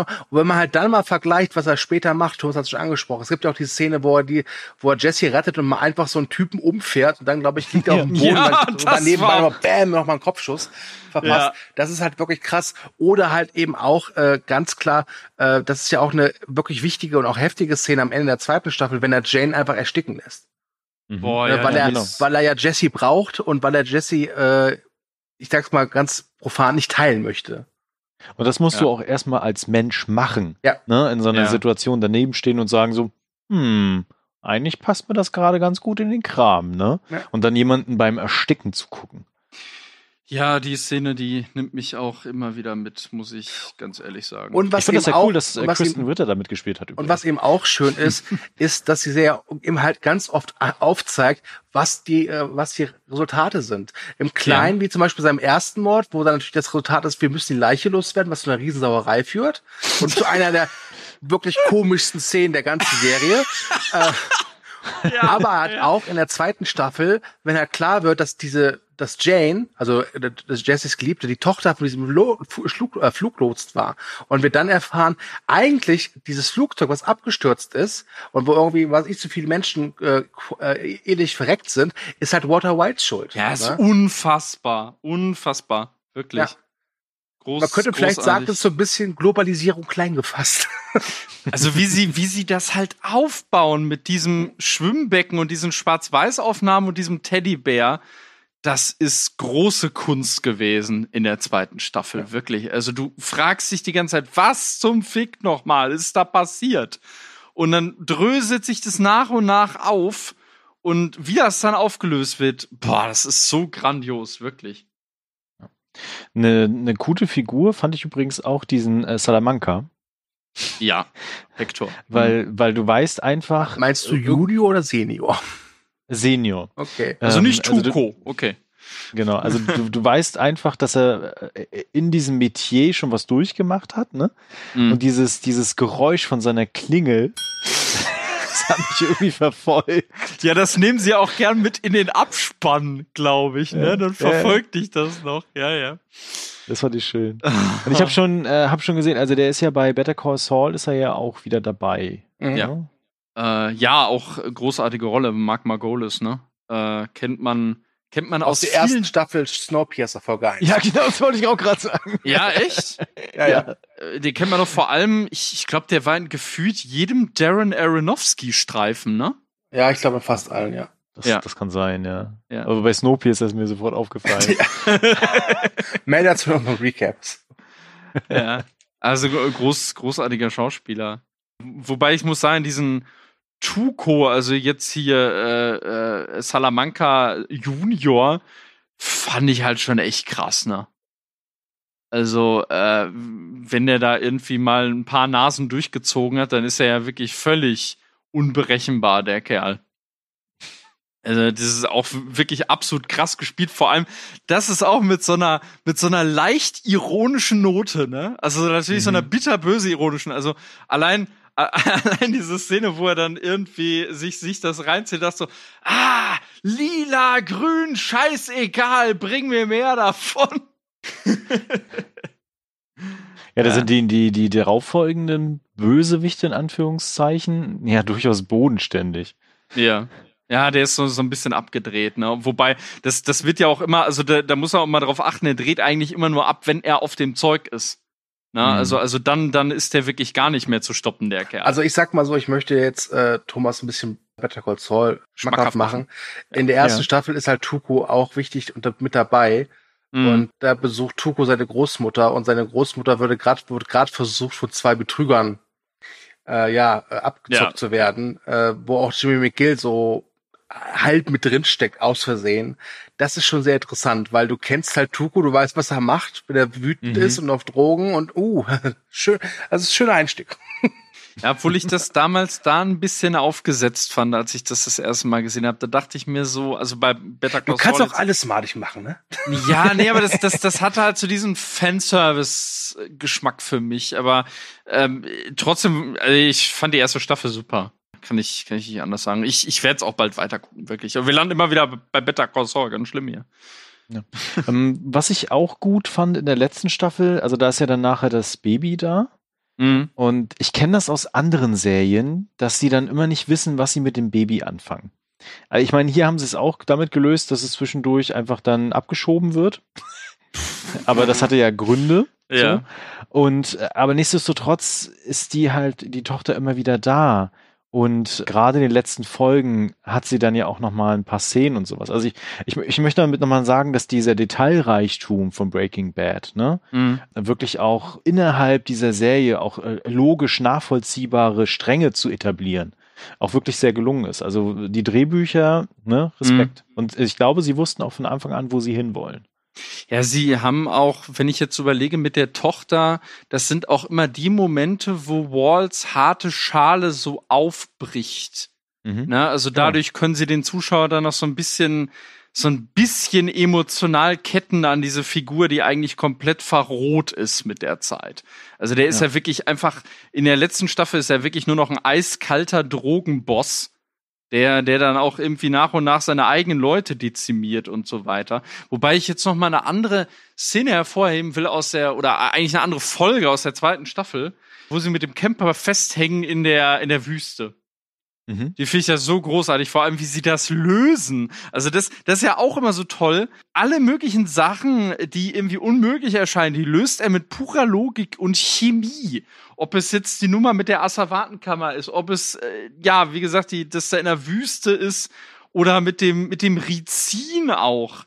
Sogar sie, der Tod von Gas, ne? Genau, genau, dass sie, dass sie das immer wieder mit einbringen. Dadurch wirkt auch diese, die, dieses Element der Chemie, also wortwörtlich Element, wirkt nie irgendwie aufgesetzt. Und mhm. den Eindruck hatte ich am Anfang, weiß noch, als, als die Serie anfing, fand ich so diesen Vorspann mit den, mit den Abkürzungen der, äh, aus, aus dem Periodensystem sind ja immer die, die Wörter, ne, von den Schauspielern im Vorspann das fand ich so ein bisschen, ja, es wirkt jetzt irgendwie schon so ein bisschen gewollt, ne, von wegen, wir haben jetzt hier eine Serie mit Chemie und deshalb müssen wir ständig das Periodensystem einbringen. Aber Chapeau, großartig geschrieben. Gerade ob die diese, Serie, das, ob die ja. Serie dazu geführt hat, dass mehr Menschen Chemie studiert haben, das wäre witzig. Äh, das will ich nicht hoffen. Es soll ein sehr, sehr schweres Studium sein. Wie mache ich Crystal Meth? Ja, die, die, die Formel steht ja sogar im Vorspann, ne? Die steht da, da, da steht wirklich die echte Formel. Also theoretisch kannst du das danach nachkochen. Ja, ja, ja, ja. ja. Ähm, ich ich habe aber noch, äh, will ich das noch kurz sagen, ich habe einen Kritikpunkt an der Serie. Mhm. Ähm, ich äh, finde das mit RJ Mitty ganz großartig, dass wir halt so eine Figur da drin haben, Ähm, und, und dass er jetzt nicht irgendwie so, also Stu hat ja gerade schon gesagt, dass er halt so wirklich als ganz normaler Teenager gezeichnet wird. Auf der anderen Seite finde ich aber, dass sie aus seiner Behinderung nicht wirklich was gemacht haben. Also jetzt, Aber müssen sie auch nicht. Das fand ich Ja. eigentlich auch eher gut, dass sie das Genau. nicht so von wegen, uh, er ist behindert, guck mal, hier ist Nee, behindert so, oder so, so, so meine ich das nicht, aber zum Beispiel auch unter dem Gesichtspunkt, dass sie vielleicht auch mal irgendwie, ich meine, äh, die, die, die müssen ja auch irgendwie spezielle Sachen anschaffen für den im Haushalt und so und äh, das Gesundheitssystem in den USA, das ist, also es wird natürlich schon irgendwie rübergebracht durch, durch von wegen Walt muss seine Operation da selber bezahlen oder was auch immer. Aber dass sie da nicht mal irgendwie eingebaut haben, dass sie dadurch Geldprobleme haben oder sowas. Also, dass das wirklich überhaupt keine Rolle gespielt hat. Das, das naja, aber warum sollten die deswegen Geldprobleme haben? Also der ist ja noch, sage ich mal, der hat halt seine Behinderung, aber ich glaube nicht, dass das so kostspielig ist. Und ich finde, dass die mit der, mit der Behinderung perfekt umgehen. Genau so sollte man mit Behinderung umgehen. Ja, also, also sie, sie zeigen es ja irgendwo als Gegebenheit. Aber sie haben, also es, es ergeben sich einfach keine Probleme daraus. Und man ja, sieht ja zum er hat, Beispiel. aber ich meine, wir steigen in der Serie ein, da ist der, ist der Junge irgendwie alt, ist der 14, 15, 16. Mhm. Die Ja. Probleme waren bestimmt da, als der eins, zwei, drei Jahre alt war, aber die haben sich halt damit zurechtgefunden, und die ganze Familie. Deswegen sehe ich da überhaupt kein Problem. Ich ja, finde aber das sehr, du, sehr gut. Ich finde das ehrlich gesagt perfekt umgesetzt. Ja, aber du, du, du musst bedenken, die müssen doch mal irgendwie, weiß nicht, es gibt da zum Beispiel eine Szene, da siehst du, der kann zum Beispiel nicht alleine aufs Klo gehen und solche Geschichten. Ich Der meine, braucht gut, da haben sie sich immer wieder Hilfe, ja, mit. aber Ja. willst, so, soll die Serie jetzt jedes Mal zeigen, wenn er aufs Klo geht, dass Papa und Mama mitkommen? Nein, aber einfach, das ist, ist, ist der, Also- der, der kann ja vielleicht auch mal irgendwie einen Unfall haben, da kann er irgendwie auch was mit sein, dass er irgendwie eine Sonderbehandlung braucht oder irgendwelche besonderen Geräte angeschafft werden müssen. Also da machen sie halt gar nichts raus. Ja, aber das, das war doch absolut nicht notwendig. Also den Punkt verstehe ich jetzt wirklich gar nicht. Ja, dann Okay. musst du recht geben. Also ich fand Okay. das, äh, also ich kann, äh, ich, nee, ich kann es nicht auch nicht nachvollziehen.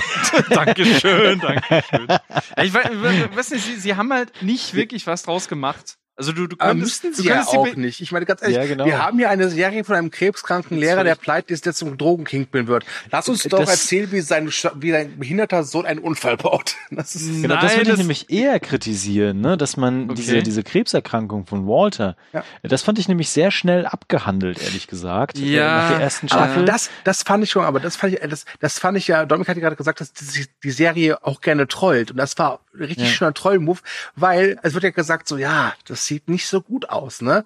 Und dann, Mhm. doch, äh, Glück gehabt. Es war, es, also, es, sie haben Glück gehabt, ne? Und das passiert halt auch, ne? Es passiert ja auch, Aber- dass Krebs äh, zurückgeht und ob, obwohl die. Diagnose nicht so gut Ja. war, dann doch noch als gut geht. Und von daher, ja. finde ich das Aber es kommt halt genau dann zurück, wenn halt das Finale ist. Und das, das finde ich ein bisschen schwierig. Ich kann es verstehen, das ist ja auch dramaturgisch, ist es ja auch richtig, ne? Ähm, aber mir war halt schon klar, dass wenn es dann auf das Finale zugeht, natürlich der Krebs zurückkommt und er kurz vor dem Tod ist und deswegen dann im Finale dann hat. Ich glaube tatsächlich, Das- also da gebe ich dir recht, das wäre, glaube ich, noch ein bisschen bitterer, das Ende, oder besser, wenn er wirklich sterben würde, obwohl er leben könnte. Genau. Mhm. Ja? Also das fand ich ein bisschen schade einfach. Ja, da ist Ansonsten dran. äh, kann, ich das auch nachvollziehen. Also sie hätten es einfach konsequent durchlassen sollen und sagen sollen, okay, der Krebs ist jetzt passé, Mhm. in Ordnung. Ne? Andererseits muss man auch sagen, es passiert halt so viel und sie machen so viel mit. Wenn du dann auch halt den Krebs dann noch am Bein hättest, wäre es, Ja. glaube ich, echt schwierig gewesen. ja, du hast Ja, auch mit so viel Geld würde ich auf jeden Fall eher chillen als so viel Arbeit. Du hast, du hast auch, ja, also es, es, es gibt, es stimmt schon, also das sagt der Richtige. zwischendurch, zwischendurch spielt in der Serie der Krebs äh, eigentlich nicht mehr wirklich eine Rolle, weil sich das dann auch so ein bisschen auserzählt hat an der Stelle, denke ich mal. Ne? Ich habe es mal so verstanden, der Krebs ist einfach so der Anstoß. Mhm. Ja, na, na, natürlich, der, der, der ist der Katalysator letzten Endes auch für den Plot. Ähm, und äh, jetzt habe ich vergessen, was ich sagen wollte, egal. Aber, aber Camper war tatsächlich auch ein gutes Stichwort. ja. Wir hatten es ja im Vorgespräch ganz kurz. ja. Äh, es gibt immer so ein paar Sachen, die ich, äh, obwohl es wirklich sehr gut geschrieben ist und ich auch das verstehen kann, dass Menschen äh, Fehler machen und so, aber ich war an manchen Stellen bin ich wirklich verzweifelt und dachte mir so, meine Fresse, warum seid ihr so fucking dumm? Ja? was ist denn los mit euch? Ja? Und das gab es wirklich ganz oft, vor allen Dingen in den ersten Staffeln, wo ich mir sagte, meine Güte, jetzt reißt euch mal zu, zusammen und macht mal einfach, ne? Und dann fahren die auch mit so einem Camper rum, obwohl die schon das erste Geld gemacht haben, schon mehrere tausend irgendwie haben, Ah. fahren die immer noch mit so einem Schrottcamper rum, der jede Sekunde liegen bleiben kann, wo die Polizei vielleicht mal vorbeikommt und sagt, hey, kann ich euch helfen? Was macht denn da drin so? Was ist denn das für ein komischer Geruch? Ne? Also wirklich so eine riesige Gefahrenquelle. Ja, und, aber das dran. zumindest, Ja. zumindest äh, sagen sie das ja selber. Nämlich in der fünften Staffel gibt's dann diese Szene, wo sie dann so ein bisschen Revue passieren lassen, wie sie dann mal angefangen haben.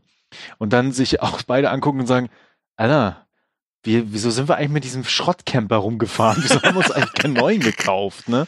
Und das, das Ja. fand ich dann, das fand ich in Ordnung. Ne? Also, dass sie dann selber so gesagt haben, so, haha, hm, haben wir nicht drauf geachtet. ne? Ja. ja, das wollte ich einfach loswerden. Now, say my name.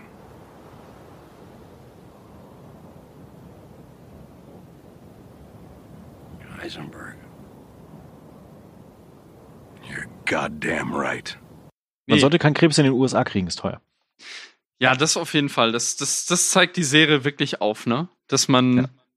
Also da, da, da wird ja auch eindeutig das marode Gesundheitssystem auch angeprangert in den Und USA. man sollte sich auch ne? nicht anschießen lassen und dann die bestmögliche Behandlung erwarten. Auch das ist teuer. Ja. Das fand ich übrigens schön, dass Hank dann so gefickt ist. Er hatte sich dann seinen Plan zusammengelegt, ne? Und William Mhm. Walter dann richtig so, jetzt kriegen wir ihn, ne? Und dann haut Marie raus so, ja, dann hat er, wir haben so die Rechnung bezahlt, ne? Nein! das fand ich cool. Ja, das, Obwohl, obwohl ich dann nicht verstanden habe, dann am Ende fährt er ja dann mit Steven, da hat er ja mittlerweile eingeweiht, ne, sein, sein, Mhm. sein, ähm, äh, sein Kumpel da auch und ähm, mit DEA-Agent. Und sie holen halt keine Verstärkung. Das habe ich nicht verstanden. Also wirklich. Ja, sie, sie haben ihn auf frischer Tat bekommen, ne? Mhm. Und dann schickt der Steven dann los, um zur Reservatspolizei zu fahren, um Hilfe zu holen. Also wirklich, ganz ehrlich. Es kann natürlich sein, dass er das vielleicht so ein bisschen, vielleicht, ja, gute Reservatspolizei, aber vielleicht wollte, hängt das auch erstmal so ein bisschen so im Kleinen halten, weil Gomi ist ja, ist ja so sein vertrautester Kollege gewesen, Mhm. sage den ich er mal. zwischendurch immer so ein bisschen rassistisch beleidigt. Ja, aber irgendwie auch auf, also die, die waren aber schon, glaube ich, ziemlich dicke miteinander. Ja, ja. Das, das, also die Szenen mit dem fand ich, ich immer großartig. Das ist ja Chemie auch alles Meckern auf hohem Niveau, aber das sind halt solche Sachen, die mir da halt aufgefallen sind. Ne? Ja, ist doch völlig, völlig legitim. Mir, mir ist jetzt wieder eingefallen, was ich sagen wollte mit dem Krebs. Ja. Äh, da ist ja die Ironie auch so groß. ähm, ich glaube, an der Stelle, wo er wirklich mit das größte Arschloch überhaupt ist, kommt dann halt die, die Diagnose, dass der Krebs zurückgeht.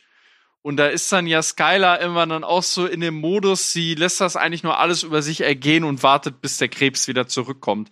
Da gibt's Mhm. auch, da möchte ich auch eine Skylar-Szene hervorheben. Da ist diese, wo sie da irgendwie, äh, ich glaube, eine Gartenparty feiern oder was? Wo sie in den Pool steigt dann. Genau. Also das, boah, das fand ich so schockierend, wie die völlig geistesabwesend einfach aufsteht und in den Pool latscht und, und sich wirklich förmlich umbringen will. So einfach wirklich so völlig random und die kriegen das erst gar nicht mit. Also Ja. das, das, das war so schockierend. Also auch großes Lob an Anna Ganda. Also da kann ich mich aus du anschließen. Ich habe nie verstanden, warum das so ein Shitstorm war. Und ich kann das eigentlich nur, ich weiß nicht, ich habe von, von manchen Leuten, das, das sind halt die, die dann immer so, ach ja, der arme Mann, der opfert sich ja so auf für seine Familie. Ja, und furchtbar, die, oh Mann. die, die also ganz ehrlich, keifende, wer das, wer so argumentiert, hat den Schuss doch nicht gehört. Ja, also, ja, die, die, die haben die Serie nicht kapiert. Die haben die Serie nicht kapiert. Und dass sie das am Ende dann noch mal so sagen, das ist so ein richtiges Fuck you an diese ganzen Leute Ja. gewesen. Wirklich. Aber es gibt ja wirklich schöne Szenen zwischen Walter und Skylar, wo die sich so anfeinden. Die sind so unangenehm, die zu beobachten dann. Ja. Und äh, Ja. das so, so zu erleben zwischen den beiden, diese, diese wirklich gestörte Familie oder dieses Verhältnis zwischen den beiden, das ist auch richtig herrlich erzählt. Ja, da gibt's, Unangenehm einfach. Da, Ja, da gibt's doch diese, diese zahlreichen Frühstücksszenen auch, glaube ich. ja ne? genau. Ja, ja. Das, das, das ganz, ganz bösen Quatsch gibt's da oder auch wo, weiß ich nicht, wo sie irgendwie zu Abend essen und äh, er dann irgendwie auf schön Wetter macht und sie da keine Lust mehr drauf hat und dann irgendwie sagt so, ja, ich hab Ted gefickt. Obwohl, ja, ja, gut, den, den Plot fand ich vielleicht so ein bisschen, Also nicht, nicht aufgesetzt, aber das war halt wirklich so ein bisschen so, ja, wie, wie kriegen wir da jetzt irgendwas rein, wo da jetzt noch mehr ein Keil zwischen die ist? Stimmt, als das hat mich auch ne? genervt. Aber der findet ja dann einen guten Abschluss, Ja. indem er fast drauf geht. Ja, ja, genau. Also über, über gewisse Elemente kann man vielleicht sogar streiten, aber ich finde eigentlich nicht, dass da jetzt großartig, sage ich mal, Fett an der Serie ist. Na, also die ist, wobei manche ja auch an der durchaus die gemächliche Erzählweise auch kritisiert haben. Ne? Also die lässt sich ja schon wirklich Zeit, die Serie, und baut gewisse Sachen wirklich konsequent und peu à peu auf. Aber das schätze ich ja eigentlich an der. Das ist eigentlich, die ist wahnsinnig konzentriert erzählt, diese Serie. Ja, also das hat mich auch nie gestört. Also ich hatte nie das Gefühl, es gibt da irgendwie was, was in die Länge gezogen ist oder was Längen hat. Nee, Außer wenn ihr, wenn ihr äh, Aaron und Paul schneller sehen wollt, müsst ihr einfach Need for Speed sehen. Fertig. ja, und schlechter Schauspielern, weil Aaron Paul ist für mich auch äh, äh, großartig in der, in der ganzen Serie. Übrigens, fast jede Figur, also zumindest die Hauptfiguren, haben ja auch immer so einen Breaking Point, ne? Also wo, wo alles Oh. zusammenbricht, ne? Ja. Und äh, die beste finde ich immer noch bei Jesse, wo er dann in sein Haus, was eigentlich ja vollkommen neu ist, ne? Und alles schick irgendwie, Mhm. äh, so, so, ein- so ein Drogenexzesshaus draus macht und Ja. einfach alle, alle einlädt, so ihr Geld verteilt, ne? Und äh, dann irgendwann jemanden beauftragt, so, ey, wenn ich zu Hause komme, ne, dann ist hier Pizza, okay? Das, das finde ich, finde ich schön. Und so, äh, so, so, eine, so eine Szene haben alle Figuren irgendwann. Ja, du merkst dann auch bei Jesse gerade da in, in der äh, Folge oder in der Sequenz merkst du richtig, er versucht diese Leere, die Jane hinterlassen hat, zu füllen und es funktioniert nicht. Und ich, ich, ich muss sagen, ich finde auch diese Szene, also die, die finde ich wirklich äh, herzzerreißend, muss ich ganz ehrlich sagen, wie der sich immer wieder ihren AB anhört und dann und dann der irgendwann das abgemeldet wird. Also äh, von wegen die Nummer ist jetzt nicht mehr erreichbar oder irgend so eine Scheiße, ne? Weil weil der Vertrag gekündigt wurde, weil die eben tot ist. Das äh, das nimmt mich richtig mit jedes Mal tatsächlich. Und ich habe ja, ich glaube, ich habe die Serie jetzt so zweieinhalb Mal geguckt. Also ich habe sie angeschoben durch den El Camino, habe ich die äh, äh, letztes Jahr irgendwie noch mal angefangen und dann irgendwie auf der Hälfte aufgehört, weiß ich auch nicht mehr. Ich glaube, dann habe ich Better Call Saul geguckt. Okay. Ähm, lasst uns noch mal, bevor wir jetzt in den Abschluss kommen, Hm? mal über unsere Lieblingsszenen reden. Was, äh, was sind denn da so bei euch Szenen, wo ihr sagt, so, boah, das, das wird mich immer begleiten, das werde ich nie vergessen? Oh, da gibt's einige. Also zum einen natürlich diese unglaublich lustige, schwarzhumorige Szene mit, äh, mit der, der Badewanne. Ja, die ist der Ähm, Hammer. Die ist der Hammer.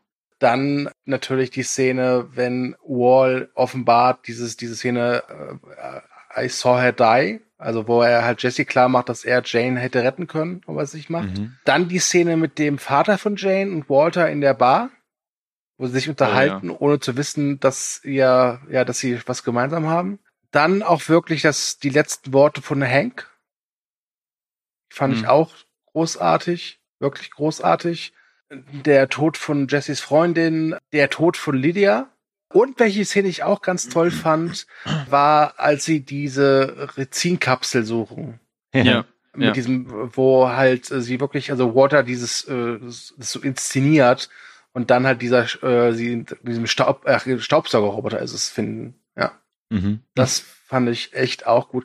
Es gab halt wirklich unglaublich super großartige Szenen. Äh, ich glaube, da gibt's in jeder Staffel oder jeder Folge mindestens eine. Ja. Äh, ich glaube, was für mich Breaking Bad aber mehr auszeichnet, ist so das Gesa die Gesamtheit. Es ist, für, also Mhm. es hat viele großartige Szenen, aber es gibt auch viele schlechte Serien, die großartige Szenen hat. Die Kunst ist halt eben, dass, dass das Gesamte überzeugt. ja. Mhm. Dominik? Ja, ich habe ja schon einiges genannt. Also die Nummer mit dem Riesenmagneten und der Asservatenkammer. Stimmt, die ist witzig. Die, Ja. die, ist- oder halt der, der Zugüberfall, die, die Begegnung da mit Tuko mit dem, mit dem äh, ähm, Knall, Knallquecksilber oder was das war? Ich Ja, weiß nicht Knall. mehr genau. Mhm. Ja, genau. Ähm, dann, ach, ja, eigentlich die komplette Folge da mit dem Camper in der Wüste, die finde ich so großartig. Auch von der Regie her von Michelle McLaren. Boah, der Tod von Mike äh, nimmt mich auch jedes Mal mit. Ja. Auch dann die, die, die, die Befriedigung, wie Todd gestorben ist, habe ich ja heute noch mal gesehen. und ich mache mich noch mal richtig unbeliebt und äh, spätestens einige Leute in der Community werden dann wissen, warum sie diese Folge hassen, nämlich die Fliege. Inszeniert von Ryan Johnson, aka äh, Regisseur von Star Wars Episode 8. Ich habe die Folge heute noch mal gesehen und ich finde die so großartig, weil sie äh, wirklich so aus der, also das kennt man ja bei Serien, dass die irgendwie, hatte ich ja gerade schon zu euch im Vorgespräch gemeint, dass man äh, schon manchmal irgendwie merkt, wenn es so Sparmaßnahmen gibt, also sozusagen eigentlich so Filler-Folgen, die auch nur irgendwie eine begrenzte Örtlichkeit haben oder größtenteils aus Rückblenden bestehen, weil man eben Budget sparen muss.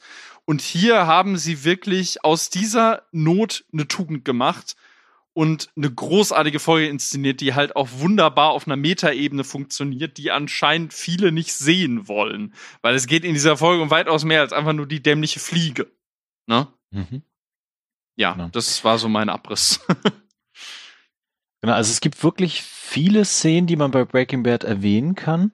Und äh, also ich gebe dir recht, du, das, was du gerade beschrieben hast, ist natürlich richtig. Also es gibt schlechte Szenen, die haben, äh, schlechte Serien, die haben zwischendurch gute Szenen. Außer Snowpiercer. Und äh, Wieso die Augen sehen habt ihr Hört, hört unser Recap. Ja. Ähm, genau, aber ich finde, Breaking Bad hat sehr, sehr viele Highlights. Ja. Und da ist für jeden was dabei, da ist immer was für die Charaktere auch dabei. Und äh, das ist halt das Großartige, was Breaking Bad auch ausmacht. Und ich möchte gerne nochmal diese Zugszene erwähnen, die wirklich fantastisch ist. Oder halt auch die Ermordung von den ganzen Gefängnisinsassen. Ne? Mm. Also wie mhm. das halt einfach in einem Rutsch dann durchgezogen wird. Oder wie Hanks sich beispielsweise gegen die beiden Killer verteidigt. Ne? Also es sind das ist so viel und ähm, auch die, die ihr schon genannt habt. Also das Genau, also es gibt ganz, ganz großartige Szenen, die man da bei Breaking Bad findet und die man, glaube ich, auch nach Jahren immer noch äh, rezitieren kann, wie die dazu gekommen sind und was passiert. Ja.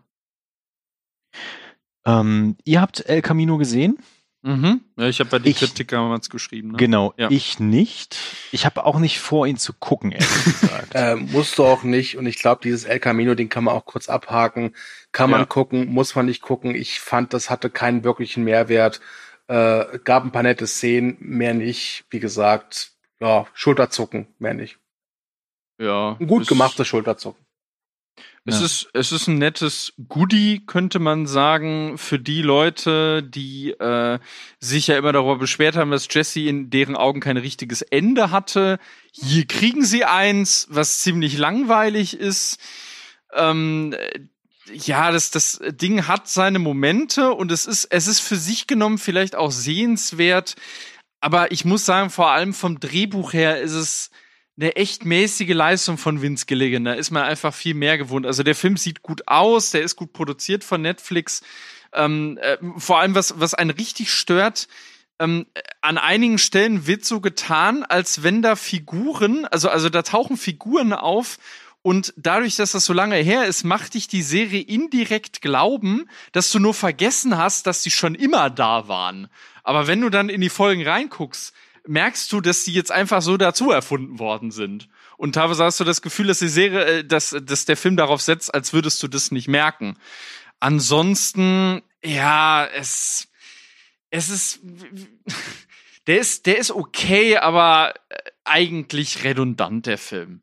Also mhm. kann man, kann man sich schon ansehen, wenn man unbedingt möchte, aber ja, lest meine Kritik. Äh, wie, wie, wie habe ich es damals genannt? Es fühlt sich halt irgendwie an wie ein, wie ein gestrecktes äh, äh, Produkt halt von einem Dealer, der schon lange nicht mehr im Geschäft ist.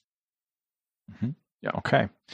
Ähm, dann vielleicht der Sprung zu Better Call Saul. Also wir haben es ja jetzt schon ganz, ganz oft erwähnt und ja, ich werde das definitiv irgendwann gucken. Nicht gleich, aber irgendwann. Mhm. Eins nach dem anderen. Vielleicht schaffen wir es ja, wenn die sechste Staffel läuft, dass äh, Thomas und ich dann Recap machen können. Oh, oh stimmt. Da, da wäre ich, stimmt, auch dabei. Das, da wär ich auch das, das könnte man mal ins Auge fassen, genau.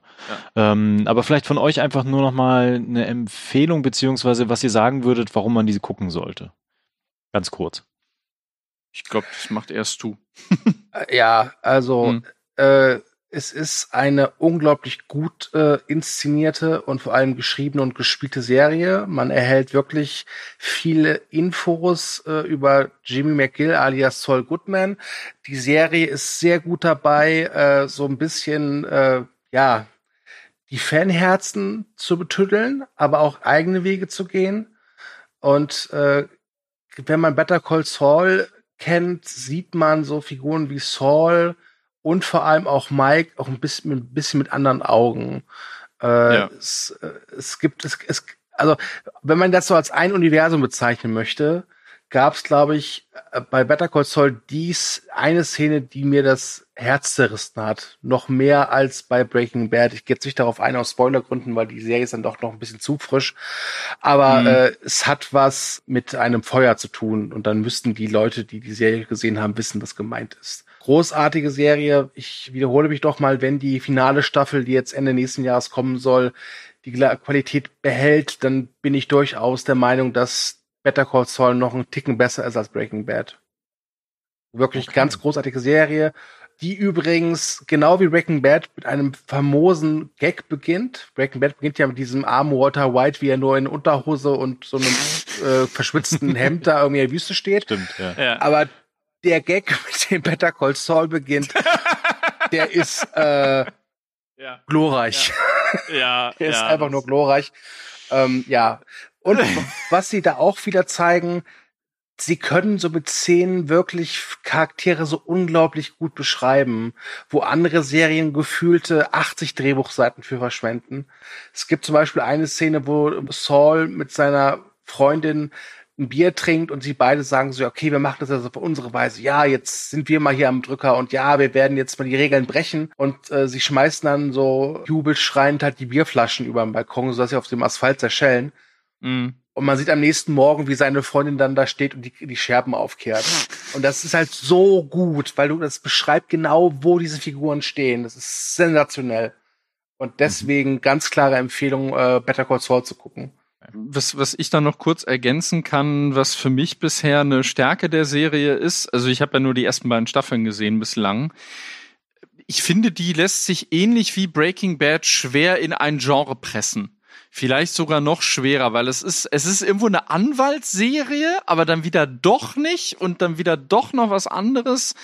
Ähm, Das, das ist wahnsinnig interessant und vor allem, was ich großartig finde, und da kann ich das eigentlich ergänzen, was du gerade eben meinte, hier tauchen Sachen über Jimmy McGill oder auch Mike Ehrmantraut auf, von denen du nicht das Gefühl hast, dass sie irgendwie jetzt noch notdürftig dazu erfunden wurden, sondern dass die eigentlich immer da waren. Also ich stelle mir das wirklich vor, die Drehbuchautoren haben sich da hingesetzt, ihre, ihre Biografien für diese Figuren verfasst und das, was aber nie in äh, Breaking Bad gelandet ist, ist jetzt eben in Better Call Saul. Und es fühlt sich überhaupt nicht irgendwie aufgesetzt an. Also von wegen, ja, wir müssen jetzt irgendwie was zuschreiben. Also allein schon, wie der Name Saul Goodman überhaupt entstanden ist.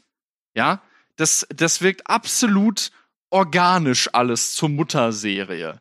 Ja. Also ich bin bisher auch sehr begeistert, muss ich Und ganz ehrlich gerade sagen. diese, diese, Epis diese Episoden aus Breaking Bad, wo Mike mit Jesse unterwegs ist, wenn man halt die Geschichte von Mike kennt, wie sie halt jetzt äh, in Better Call Saul offenbart wird, versteht man diese Szene auch noch ein bisschen besser. Ja, Also ja. das, ist, ist, ist wirklich gut, wirklich sehr, sehr gut. Es ist hin und wieder ein bisschen Fanservice, aber nie zu viel. Da haben sie Mhm. wirklich die richtige Dosis und, und es fühlt sich trotz allem sehr eigenständig an. Ich kenne auch einige Leute, die die Serie gucken und Breaking Bad nicht gesehen haben und sind, die kommen trotzdem bestens zurecht. Ja. Gut. Ihr habt mich überzeugt. Oh, Uh. zur Abwechslung. Aber Recap klingt wirklich gut. Also äh, die wird wahrscheinlich erst nächstes Jahr dann kommen. Also der, der Darsteller von diesem Nacho, dieser Michael Mendo, hat, glaube ich, gesagt in einem Interview, dass sie wohl im Frühling drehen. Das heißt, es könnte sein, dass sie es wahrscheinlich ja, Herbst. Äh, Herbst, Winter rausbringen. Man darf hier nicht vergessen, dass Breaking, ach Quatsch, Breaking Bad, dass Better Call Saul ja auch eine AMC-Produktion ist und Netflix, der halt nur die Rechte hier hat. Ne? Das ist ja auch der Ja. Grund, wie jetzt zum Beispiel bei Snowpiercer, dass jetzt da, wenn eine neue Staffel kommt, jede Woche nur eine Folge kommt. Ich muss aber sagen, Break, äh, Breaking Bad, Breaking Bad, Better Call Saul genieße ich auch immer so eine Woche. Also das ist, das hat, das hat schon, hatte schon was. Yo, yo, yo, 148, 3 to the 3 to the 6 to the 9, representing the ABQ. What up, biatch? Leave it tone. Vielleicht noch mal eine Abschlussfrage hinten dran gehängt. Und zwar, gibt es denn was, wo ihr sagt, wir wollen noch mehr sehen? Vielleicht auch einen Breaking Bad Sequel, also wie es weitergeht nach der Walter White Saga. Ähm, also Oder bei, Filme. Bei Better Call Oh. Saul gibt es ja schon so, also so kleine Sequels. Ne? Also Mhm. so jede Staffel von Better Call Saul beginnt mit einer Schwarz-Weiß-Szene, wo wir halt Jim McGill sehen, wo er nach Breaking Bad ist. Ja? ah, okay. Also das, das, das sei hier erwähnt. Ja. Das, das reicht mir auch aus. Ich Mhm. möchte, ich brauche kein Sequel. Ich will jetzt nicht wissen, was. Wobei doch, ich möchte gerne wissen, was Walter White Jr. so macht. Ja? Ja. Und Das den, und den. Sky, den Skylar-Movie. Genau, genau. Es gibt dann einen Skylar-Movie, der heißt Keiner ist geiler als Skylar. So. Oh, okay. Äh, nee, äh, ganz ehrlich, das, äh, das, das ist auserzählt. Ich war auch skeptisch, was Better Call Saul angeht.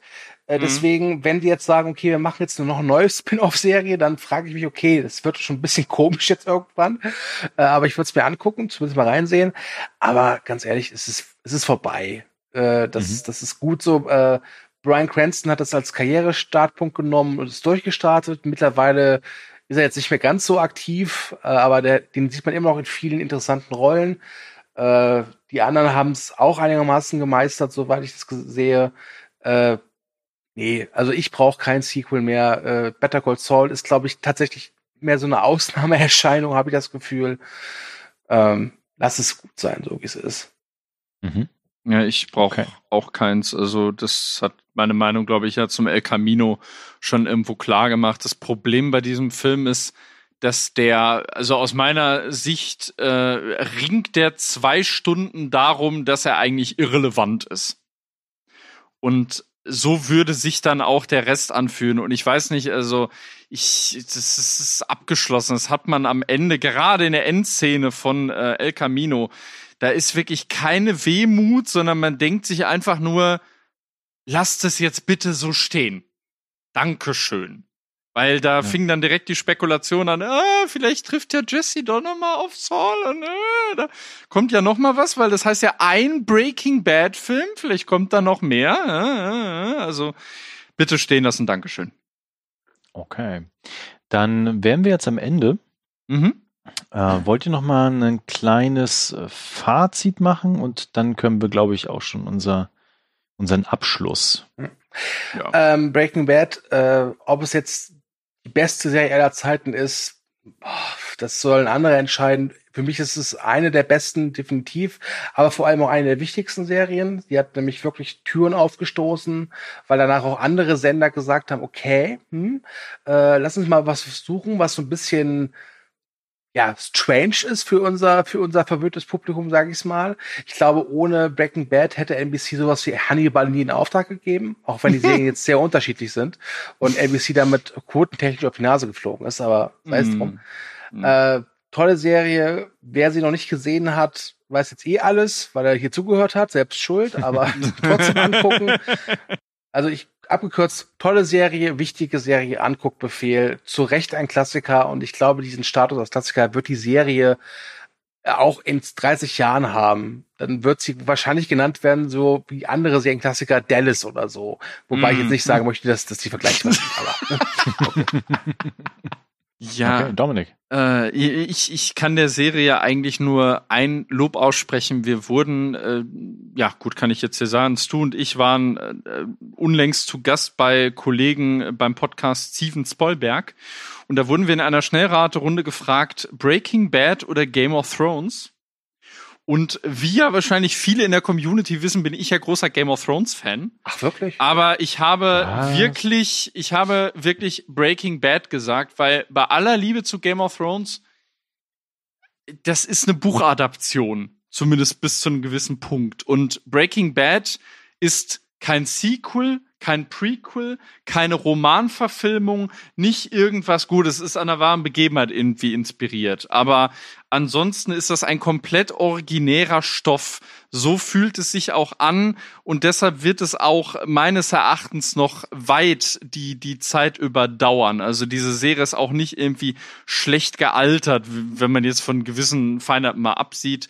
Für mich äh, mit gewissen kleinen Abstrichen, die Thomas jetzt auch durchaus noch mal hochgespült hat bei mir, äh, ein absolutes Meisterwerk, was äh, zu Recht als Klassiker gilt inzwischen schon. Mhm. Gut, äh, genau, also ich kann mich nur anschließen. Es, es war eine schöne Erfahrung, da jetzt nochmal einzutauchen und das nachzuholen. Und ich kann das auch nur nochmal bekräftigen. Das ist etwas, was Türen geöffnet hat, was Mhm. unser Serienverhältnis, unsere Serien an sich äh, verändert hat, dauerhaft. Und äh, vieles, was wir heute so sehen, einfach daher rührt. Ne? Das merkt man einfach ganz stark. Und auf der anderen Seite war es auch einfach cool, ab der dritten Staffel zumindest, ähm, das alles so komplett zu, zu erleben und zu erfassen und diese Charaktere wachsen und sterben zu sehen. Ne? Das, das hat mir gefallen, das war toll.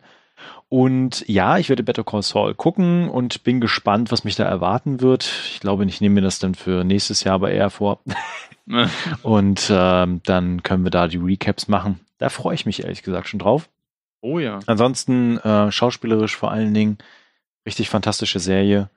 Hat sich gelohnt, das doch noch nachzuholen. Dann Mission accomplished. Genau, dann würde ich hier den Cut machen. Jo. Ich äh, bedanke mich fürs Zuhören. Uns würde natürlich interessieren, was denkt ihr über Breaking Bad und auch über Nee, Saul egal. und El Camino. Äh, Schreibt gerne, auch wenn es du was anderes behauptet. Äh, genau, Lesen das wir eh gerne- Alter. Ansonsten äh, liked wie immer, verbreitet die Kunde Los nicht. und ich gebe jetzt alles ans Du weiter. Der kann jetzt nämlich den Abschluss machen. Ich habe keinen Bock mehr. Merkst du nicht? Ich break gerade bad. Ja, ja, alles gut. you Du darfst jetzt den goddamn right. Ach so, ja, äh, ihr könnt uns, ihr findet uns bei Apple Podcasts, bei Deezer, bei Spotify, bei YouTube, direkt bei moviebreak.de und bei Podigy. Und äh, wir würden uns freuen, wenn ihr das kommentiert, liked, teilt und auch gerne positiv bewertet. Warum? Weil wir es verdient haben. Thomas würde jetzt irgendwie sagen, wie Nelson von den Simpsons verbreitet die Kunde, aber das ist halt blöd. Das machen nur Versager. Versager, die Breaking Bad erst irgendwie jetzt 2020 geguckt haben und irgendwie sagen, boah, wie kann, können die mit so einem alten Camper rumfahren? Das ist doch scheiße. Aber ein bisschen solche Idioten hat man halt überall. Aber ne, also ich das hoffe, dass jetzt echt mitgenommen. Ne? ich, ich hoffe, ich hoffe, dass euch Thomas äh, Inkompetenz hier nicht dazu veranlasst, uns nicht positiv zu bewerten. Das wäre eine Schande, weil wir brauchen leider Thomas. Das ist nämlich seine Webseite. Deswegen, okay. Gut, ich glaube, das war's. Ähm, ich habe jetzt einfach mal die, die Moderation übernommen. Warum? Weil ich ganz dringend aufs Klo muss und ich jetzt keinen Bock mehr habe, das jetzt noch weiter in die Länge zu ziehen. Der Klassiker. Ja, Dominik sagt Tschüss. Ich glaube, ich werde gleich mal Rezin googeln, Jetzt- wie man das herstellt. jetzt- und, Du sollst äh, jetzt dann ruhig sein, Thomas. Nächsten So. Dominik, Tschüss sagen. Je- Jetzt habe ich meine Catchphrase sagen. vorhin verballert. Schaut Du drauf. sollst verdammt nochmal Tschüss sagen. Der Onkel muss aufs Klo.